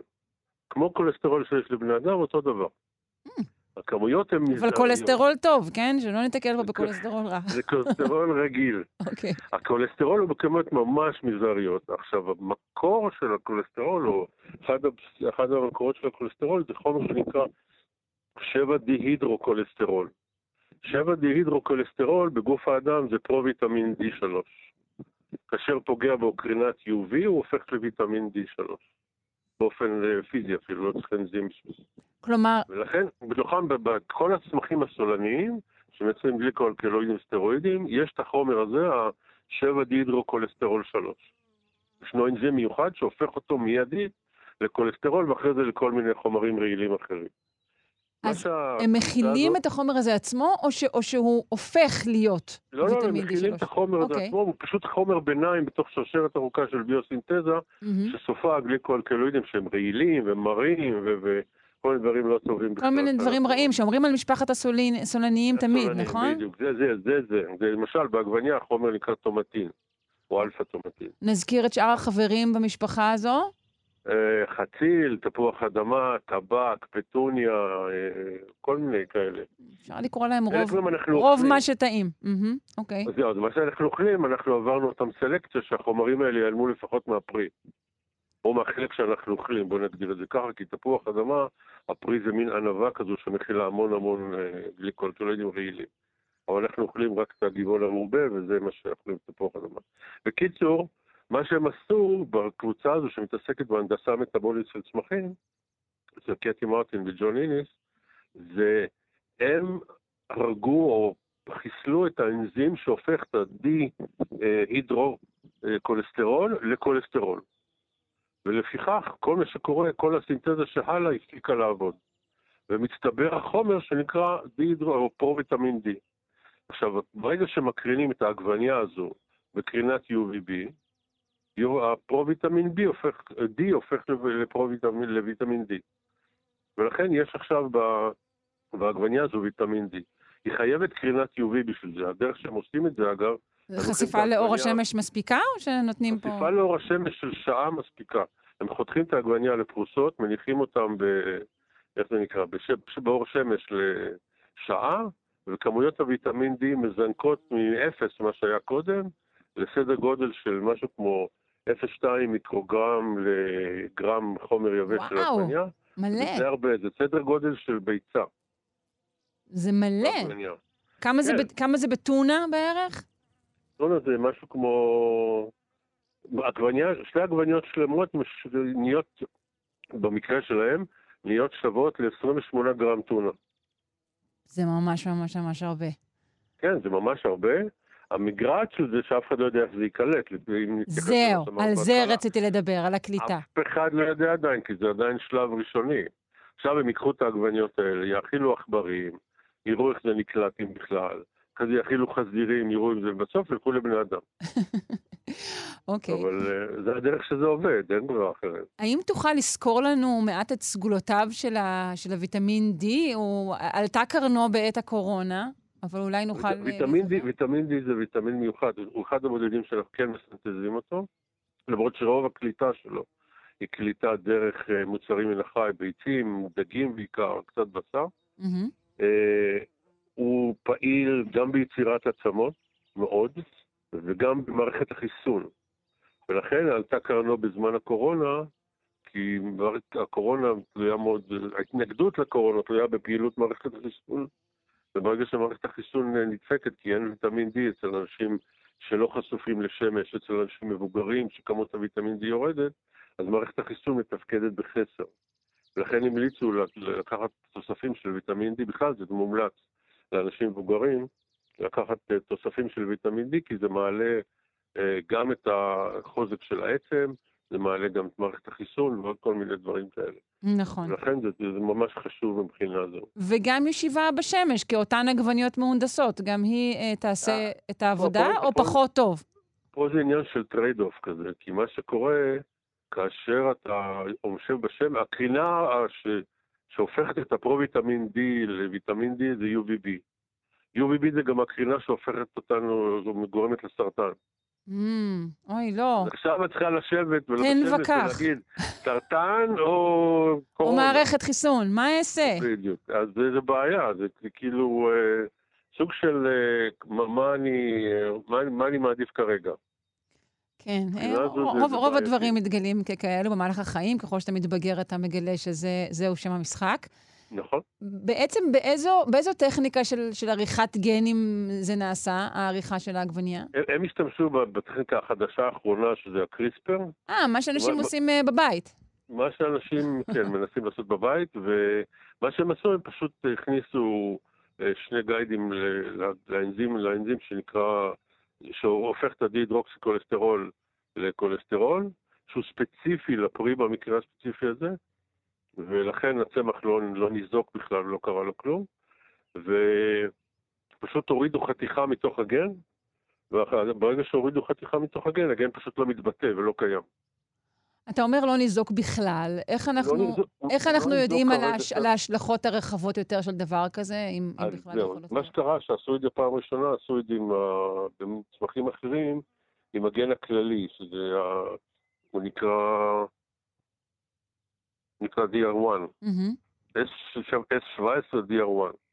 והגן הזה, ברגע שעושים את זה, הוא אחראי על אוסף שלם של תכונות בצמח, כולל יצירה של אה, חומרי צמיחה שנקראים ברסנוסטרואידים, שהם קשורים לסיעוף של הצמח ולענפים ולגדילה וכן הלאה. ואז קיבלו צמחים נורא מעוותים ובלאגן. הגן הזה, שזה ורסיה שלו, שקיימת רק בסולניים, שנקרא DR2, היא מתבטאת רק בפרי. והפרי מלכתחילה, בוא לא נגיד, נגיד ככה, עגבניית בר או חציל בר או תפוח אדמה בר מייצר אה, הרבה גליקואלקלואידים. אנחנו, במהלך מאות השנים שתרבטנו את הצמחים האלה, עשינו סלקציה לצמחים שלא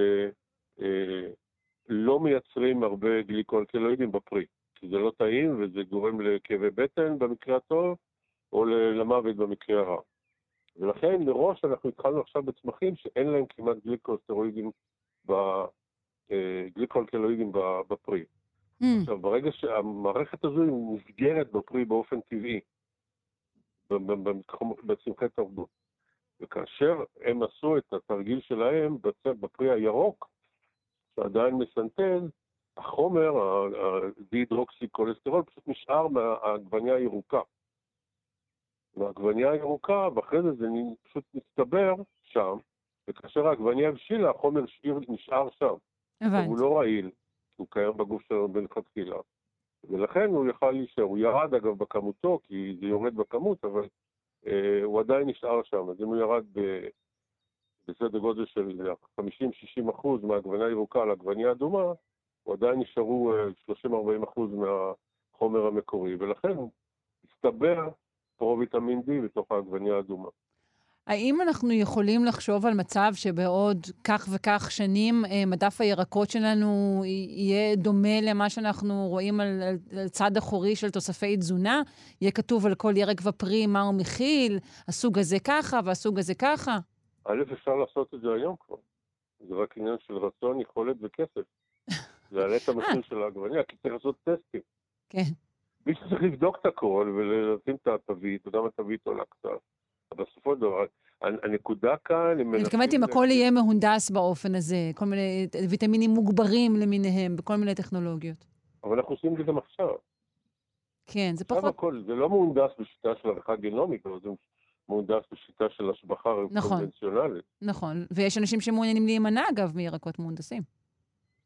אה, אם אה, כל האנשים שאוכלים עגבניות ורוצים לאכול עגבניית בר אמיתית, הם מוזמנים לבוא אליי למעבדה, אני מוכן לתת להם, הם לא ירצו אחרי זה לאכול עגבניית בר אמיתית. דבר ירוק, מגעיל וחמוץ ומר כמו אני לא יודע. אוקיי, כבר הגענו לטעם. אתה חושב שהתלונות הרבות על טעמן המדלדל של העגבניות, יש בהן ממש? אה, יש בהם ממש, כי קוטפים, עגבניות רגילות קוטפים בשלב שנקרא breaker. שהן עדיין ירוקות, יש בהן כתם אדמדם אחד שרק מתחיל. אה, מה שנקרא שיבשילו בסופר. והם יבשילו בסופר או בנסיעה או בכל מיני דברים כאלה. היום יש זני עגבניות שכבר קוטפים אותם אדומות. כל מיני זנים שנמצאים על המדף, אני לא אגיד שמות, כי זה פרסומת. חס וחלילה, כן. לא, אבל uh, יש כל מיני עגבניות כאלה, והן הרבה הרבה יותר טעימות. אם רוצים uh, להבשיל את העגבניות כמו שצריך, פשוט להשאיר אותן לא במקרר, אלא על, המדע, על השיש, לא חשופים לאור, ואז הם יבשילו קצת יותר טוב, יהיה להם קצת יותר טעם עגבנייתי. הכי טוב זה לגדל בגינה אם אפשר, ולקטוף אותן אדומות, ואז הן תמיד טעימות. כן. אה, ולסיכום, ספיגת הוויטמינים מירקות היא טובה יותר מאשר מתוספים? כן. כן, תשובה טובה. התשובה היא כן, נו מה, אנחנו בנויים לזה, לקליטה של... אה, הדברים שאנחנו בנויים ולא בנויים להם, לפחות, אתה יודע, משתנים לפחות לפי ההודעות שהם מוסרים, משתנים אה, חדשות לבקרים. התוספים, אל תשכחי שהתוספים מכילים חומרים שמייצבים כל מיני דברים, ואנחנו לא יודעים איך הם משפיעים על הקליטה. כי הוויטמינים האלה מתפרקים תוך כדי עם הזמן. והתוספים שמייצבים אותם, הם אה, אף אחד לא יודע איך זה משפיע על הקליטה, כי אנחנו מעולם לא ניסו. לכן, אני אומר מראש, כן, כי זה ברור מאליו שאחד הדברים שאנחנו בנויים אליהם זה לקליטה של חומרים כאלה מירקות ופירות. מצד שני, כמה שאנחנו מאחרים יותר מהקטיף, האיכות הנוטריאנטית, האיכות של הפרי או הירק יורדת. כי העגבניה שנקטפה לפני שבוע היא לא, לא שווה כמו עגבניה שנקטפה לפני יום. Mm, אוקיי, זאת אומרת, צריכים לשפר את העניין הזה, של כמה מהר אה, מגיע היבול לצלחתנו. בדיוק, בדיוק. טוב, זה כבר נושא, ל... נושא לשיחה נוספת וחשובה מאוד. אני אודה לך בשלב זה. נהדר. דוקטור משה ראובני, מנהל המכון למדעי הצמח במנהל המחקר החקלאי, מכון וולקני. תודה רבה. בוקר טוב. ביי ביי.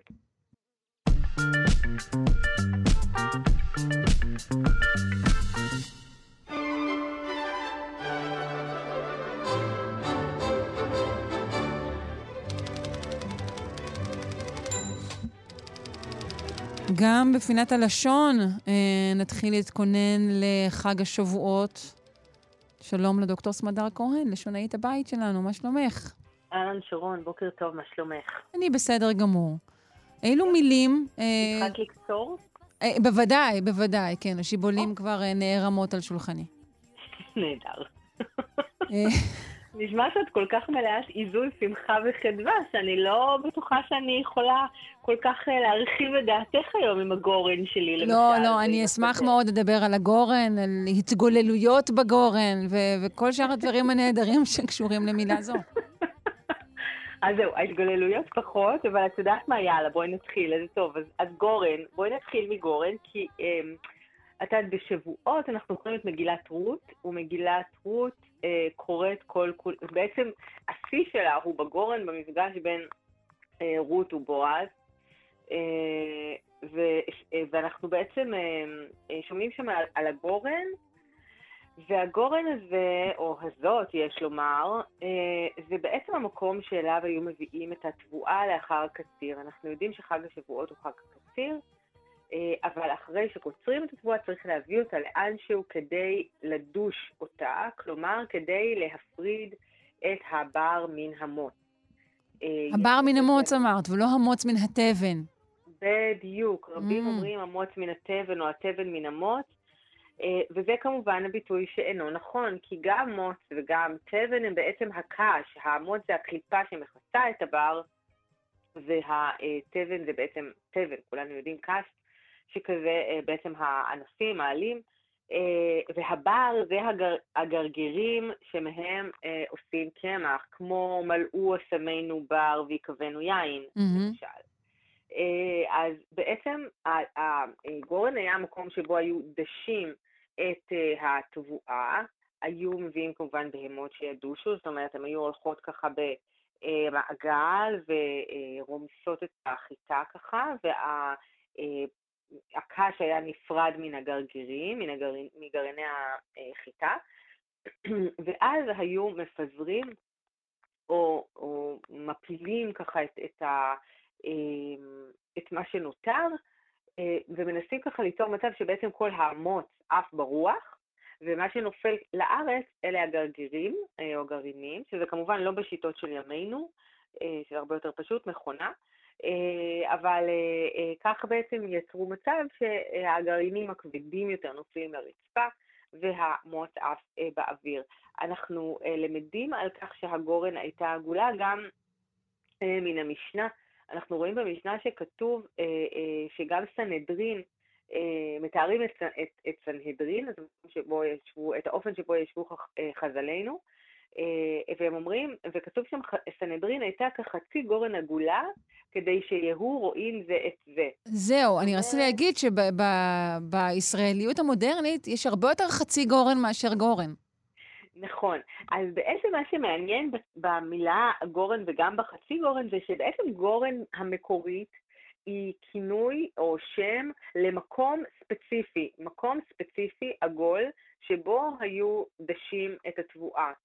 Uh, בימינו כבר אין כל כך הרבה שימוש בגורן כפי שבאמת השתמשו בה במקור, כי כאמור בעיקר אנחנו עושים את כל העבודה הזאת באמצע, באמצעות מכונות, אבל מה שנשאר לנו זה באמת חצי גורן, וזה מה שאנחנו קוראים לו בבלשנות מעתק סמנטי או מטאפורה, כלומר שינוי של משמעות של מילה. אם המקור היה מקום, גורן כמקום אמיתי, עגול, היום אנחנו משתמשים רק בחצי הגורן במשמעות המטאפורית שלו, במשמעות, אנחנו לקחנו את התכונה של, ה, את תכונת העגול. הצורה נותרה, אך לא הפעולה.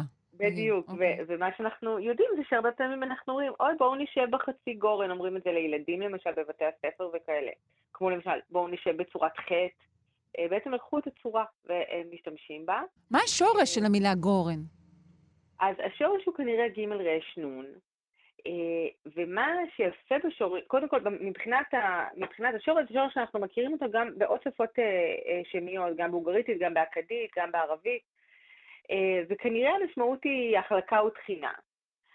ואני מאוד אוהבת להעלות אצלנו את התיאוריה, יש תיאוריה שאני ממש מחבבת אותה, שלא רבים מאמינים בה ותומכים בה בעולם הבלשנות, אבל יש תיאוריה שאומרת שהשורשים העבריים היו במקור דו-יצוריים, כלומר הם היו רק שני, שתי אותיות, ואחר כך נוספה להן אות שלישית כדי לדייק את המשמעות שלהן. אני בדרך כלל מדגימה את זה עם השורשים פ' ור', ואני אומרת, הש... המשמעות המקורית של פ' ר', זה גם מה שהדגים בעל התיאוריה הזאת, השורשים פ' ר', יש להם איזושהי משמעות של פירוד, פירוד וחלוקה. ואז כשהשורשים הפכו לתלת יצוריים בהתפתחות הטבעית של השפה, אז נוסף ייצור נוסף לפ' ר' האלה, וכל אחד מן היצורים הנוספים שהצטרפו יצר משמעות מדויקת יותר. למשל פרס עם סמך, ולמשל פרס עם סין, ולמשל פרץ, או פרט, או פרק. פרט, פרק, אוקיי. או פרט. רגע, את אומרת שזו תיאוריה שאינה מקובלת על כולם? את מביאה כאן איזה משהו רדיקלי שיביא עלינו תלונות? אוקיי. בדיוק. זה, זה לא הביא עלינו תלונות כנראה, אבל בעולם הבלשנות באמת יש כל מיני סוגים של הסברים דיאכרוניים, מה שאנחנו קוראים, כלומר של התבוננות לאחור, התבוננות על ההיסטוריה וניסיון להסביר את התפתחות השפה גם מתוך, גם מתוך תיאוריה ולא רק על בסיס ממצא, לא תמיד אנחנו יודעים להגיד מה בדיוק היה, כי לא לכל תקופות הלשון יש לנו תיעוד. אבל אחד, אחד, אחד הבלשנים, אחת התיאוריות גורסת כך, ואם אני מרחיבה לרגע את התיאוריה הזאת גם אלינו, אז, אז אני ממש השתעשעתי במחשבה שגם כאן השורש המקורי היה ג' ר', ואליו נוספו כל מיני אותיות שבעצם בסוף מדברות על תחינה, חלוקה, גריסה, גרט, למשל, וגרוטאות, כן? זה לקח mm. דבר שלם ופירק אותו לחתיכותיו. גרס, לקח נייר שלם וגרס. גרף, יש גם. Mm-hmm. גרף, נכון, וגרף זה מעניין כי הוא בדיוק ההפוך. גרף בעצם לוקח את המפורדים ואוסף אותם יחד, אבל אנחנו מכירים גם תופעה כזאת בלשון, שאנחנו לוקחים שורש שיש לו בעצם שתי המשמעויות ההפוכות שלו. דיברנו על זה פעם בארמית, זבן בעברית, לעומת זבן בארמית, שזבן בארמית זה קנה, אבל זבן בעברית זה מחר. אז אנחנו מכירים גם את האפשרויות האלה. אני ממש אוהבת את התיאוריה הזאת, בגלל כל פעם שאני מגלה שורש כזה שאפשר לשחק בו את זה, אני, אני ממש נהנית להעלות את זה. אה, אז, אז זה זה, ואולי עוד דבר אחד אה, אה, אה, שנגיד על הגורן, אה, זה, את בטח מכירה את הביטוי מן היקב ומן הגורן. בוודאי. גם אומר, זה אומרת אותו מדי בוקר, כן. אה, מעולה. אז, אז גם זה אה, ביטוי מעניין, שקראו לו שני דברים. הביטוי המקורי נמצא במקרא, אה, ויש שם סיפור שבו יש רעב בשומרון, ואחת הנתינות פונה אל המלך, אל, אל, אל המלך בשומרון, ואומרת לו, אה, הושיע אדוני המלך, בעצם קוראת לו לעזרה. ואז הוא עונה לה, מאין הושיעך, מן הגורן או מן היקב? זה סיפור שאנחנו מוצאים אותו בספר מלכים. והשאלה, וכשהוא שואל אותה מאין הושיעך מן הגורן או מן היקב, הוא בעצם אומר לה, בואנה, אין לי איך. כאילו, מאיפה אני אביא לך בעצם? מאיפה אני אביא לך עכשיו אוכל? את רוצה אוכל, לי אין. מאיפה אני אביא לך עכשיו? מהגורן, מהיקב? את יודעת שיש תקופה של רעב בעצם. אבל אצלנו, ב- ב- ב- בלשון ימינו, כבר אה, הביטוי הזה הפך לא, לא רק לשאלה שאומרת אין לי, אלא למין אה, ביטוי שאומר אה, מכל הבא ליד. כשאני mm-hmm. אומרת, אה, טוב, אנחנו נביא, לקחו לכאן, קיבצו כאן כל מיני זמרים. מכאן ומשם. בדיוק, מכאן ומשם, בלי הבחנה, מכל הבא ליד. בעצם, ואנחנו הרבה פעמים אומרים את זה לשלילה כבר, כבר לא רק להגיד באופן נקי את זה, אלא להעביר איזושהי ביקורת. לקחו לכאן כל מיני אנשים שלא בהכרח מתאימים לאירוע או לעניין.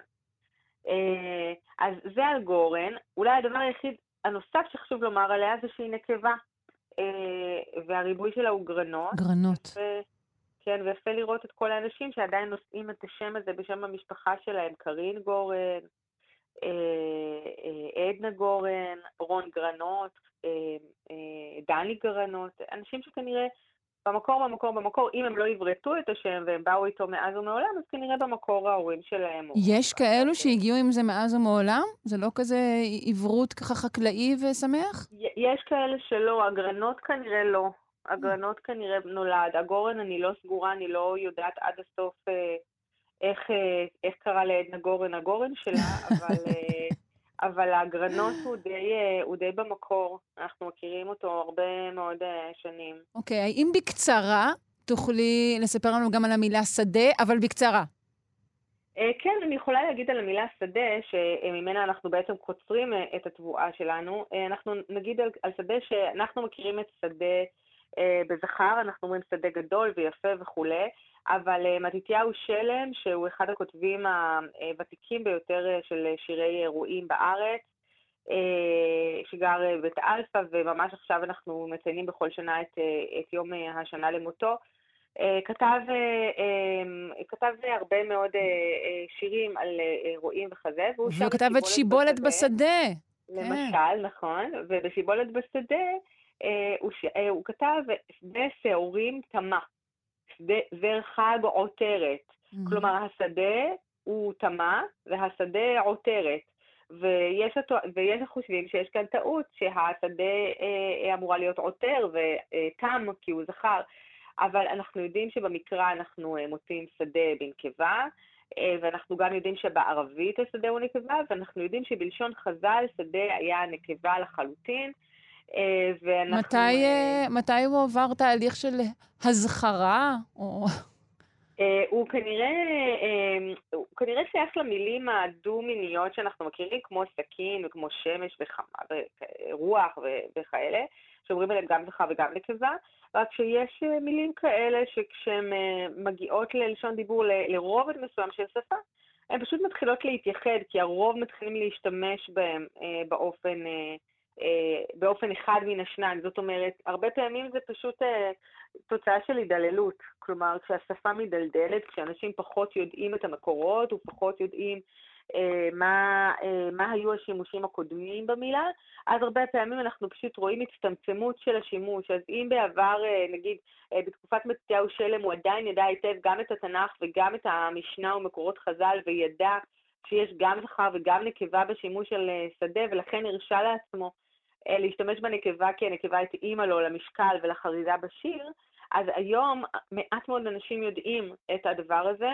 כי אנחנו כבר לא משתמשים פשוט, אנחנו פשוט פחות קוראים מקורות חז"ל, אה, ופחות משתמשים בהם בלשון ימינו. אני מזכירה, מתתיהו שלם חי כאן בראשית ימי המדינה, ואז באמת היה עדיין תחילת החייאת הלשון, וראשית החייאת הלשון התבססה, וראשית החייאת הלשון התבססה על אה, אה, לשון מקרא ולשון משנה, כי אלה המילים שהיו לנו. אה, והיום אנחנו כבר יותר אה, יוצרים דיבור חופשי. אה, כמו שהיום אנחנו אומרים גרב אה, נקבה, ובעצם במקור היא הייתה זכר, נכון, אנחנו אומרים גרב לבנה, כמעט כולנו, אבל בעצם גרב במילון הייתה זכר, עד שלפני שנה האקדמיה אמרה, טוב, כן. יאללה, אפשר גם וגם. אה, אה, אז בעצם אנחנו, המעבר הזה בין זכר לנקבה הוא הרבה פעמים פשוט תוצאה של השימוש. כן. אנחנו, אנחנו ממש פוגשים אנשים... נזכיר שוב שכל המילים של השיר הזה הן נפלאות, של שיבולת בשדה. זה שיר מדהים. נכון. אני ממליצה לקרוא אותו גם, אה, גם כך כטקסט, ולא רק להאזין לו. אנחנו נאלצות להיפרד. אני אאחל לך חג שמח, דוקטור סמדר. כהן, לשונאית הבית שלנו. אה, מאוד. גם לך חג. חוללי, חוללי לך בשדות, רקדי, בכרמים, וגם בכרמים. בגדי לבן, את יודעת, אם כן. כבר אנחנו שם. בהחלט. שפע יבול וברכה לך.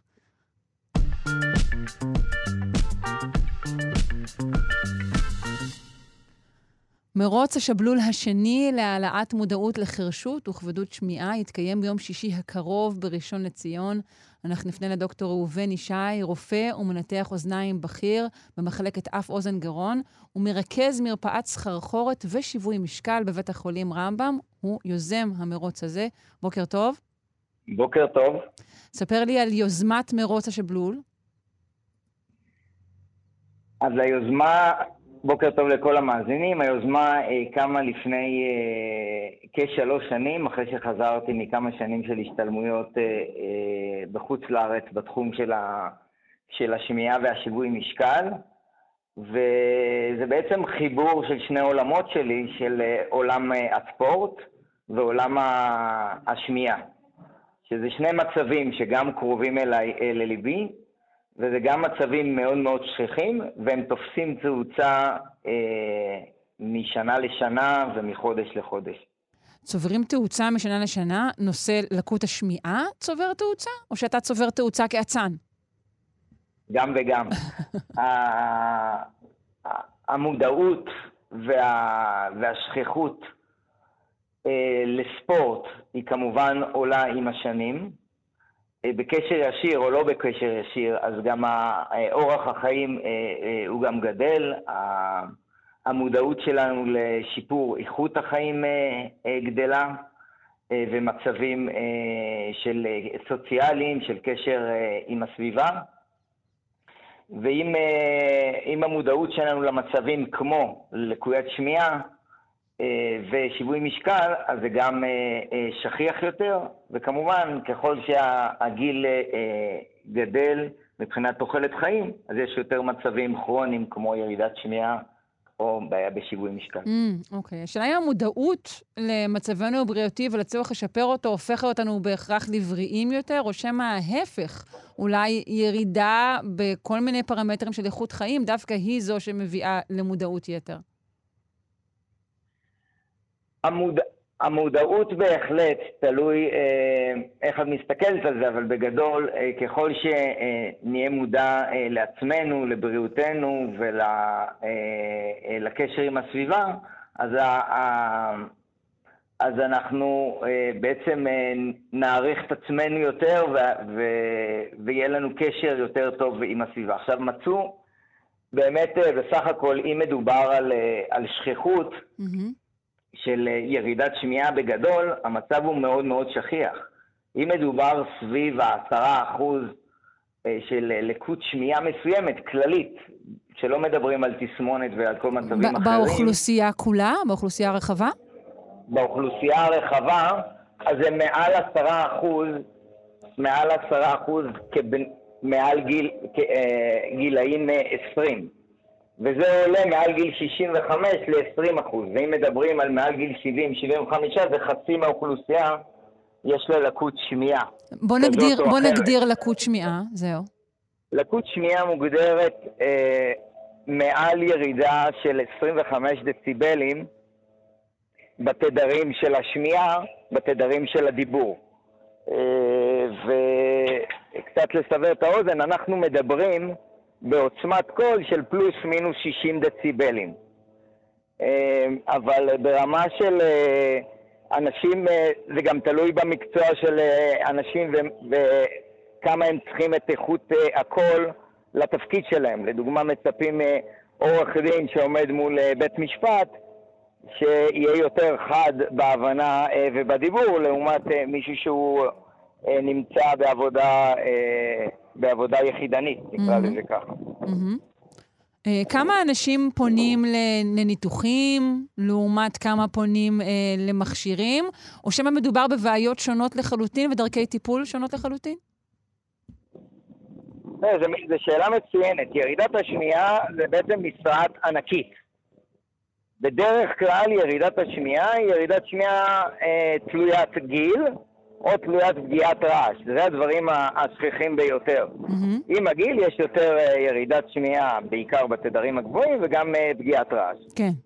עכשיו, פגיעת הרעש, יש המון עבודות מסוימים שהן פרון, שיש להן נטייה יותר אה, לירידת אה, אה, שמיעה, אה, כמו נגרות, פחחות, מכונאות, וכמובן, אה, לצערנו, המציאות שאנחנו נמצאים, אה, ובכל ה- הסביבה שאנחנו עוטפים, אה, שאנחנו נעטפים איתה, אז אה, יש יותר... אה, סביבה רועשת. אני רואה שהמציאות היא גם שהשעון שלנו מגיע לסיומו, אז אני אז- אה, אאלץ להזכיר כרגע שוב שמרוץ השבלול השני להעלאת המודעות לחירשות וכבדות שמיעה יתקיים ביום שישי הקרוב בראשון לציון. נודה לך בשלב זה, ואולי נשוחח גם בהמשך. דוקטור ראובן ישי, רופא ומנתח אוזניים בכיר במחלקת אף אוזן גרון ומרכז מרפאת סחרחורת ושיווי משקל בבית החולים רמב"ם ויוזם המרוץ. תודה רבה. עד כאן. שלושה שיודעים. להתראות.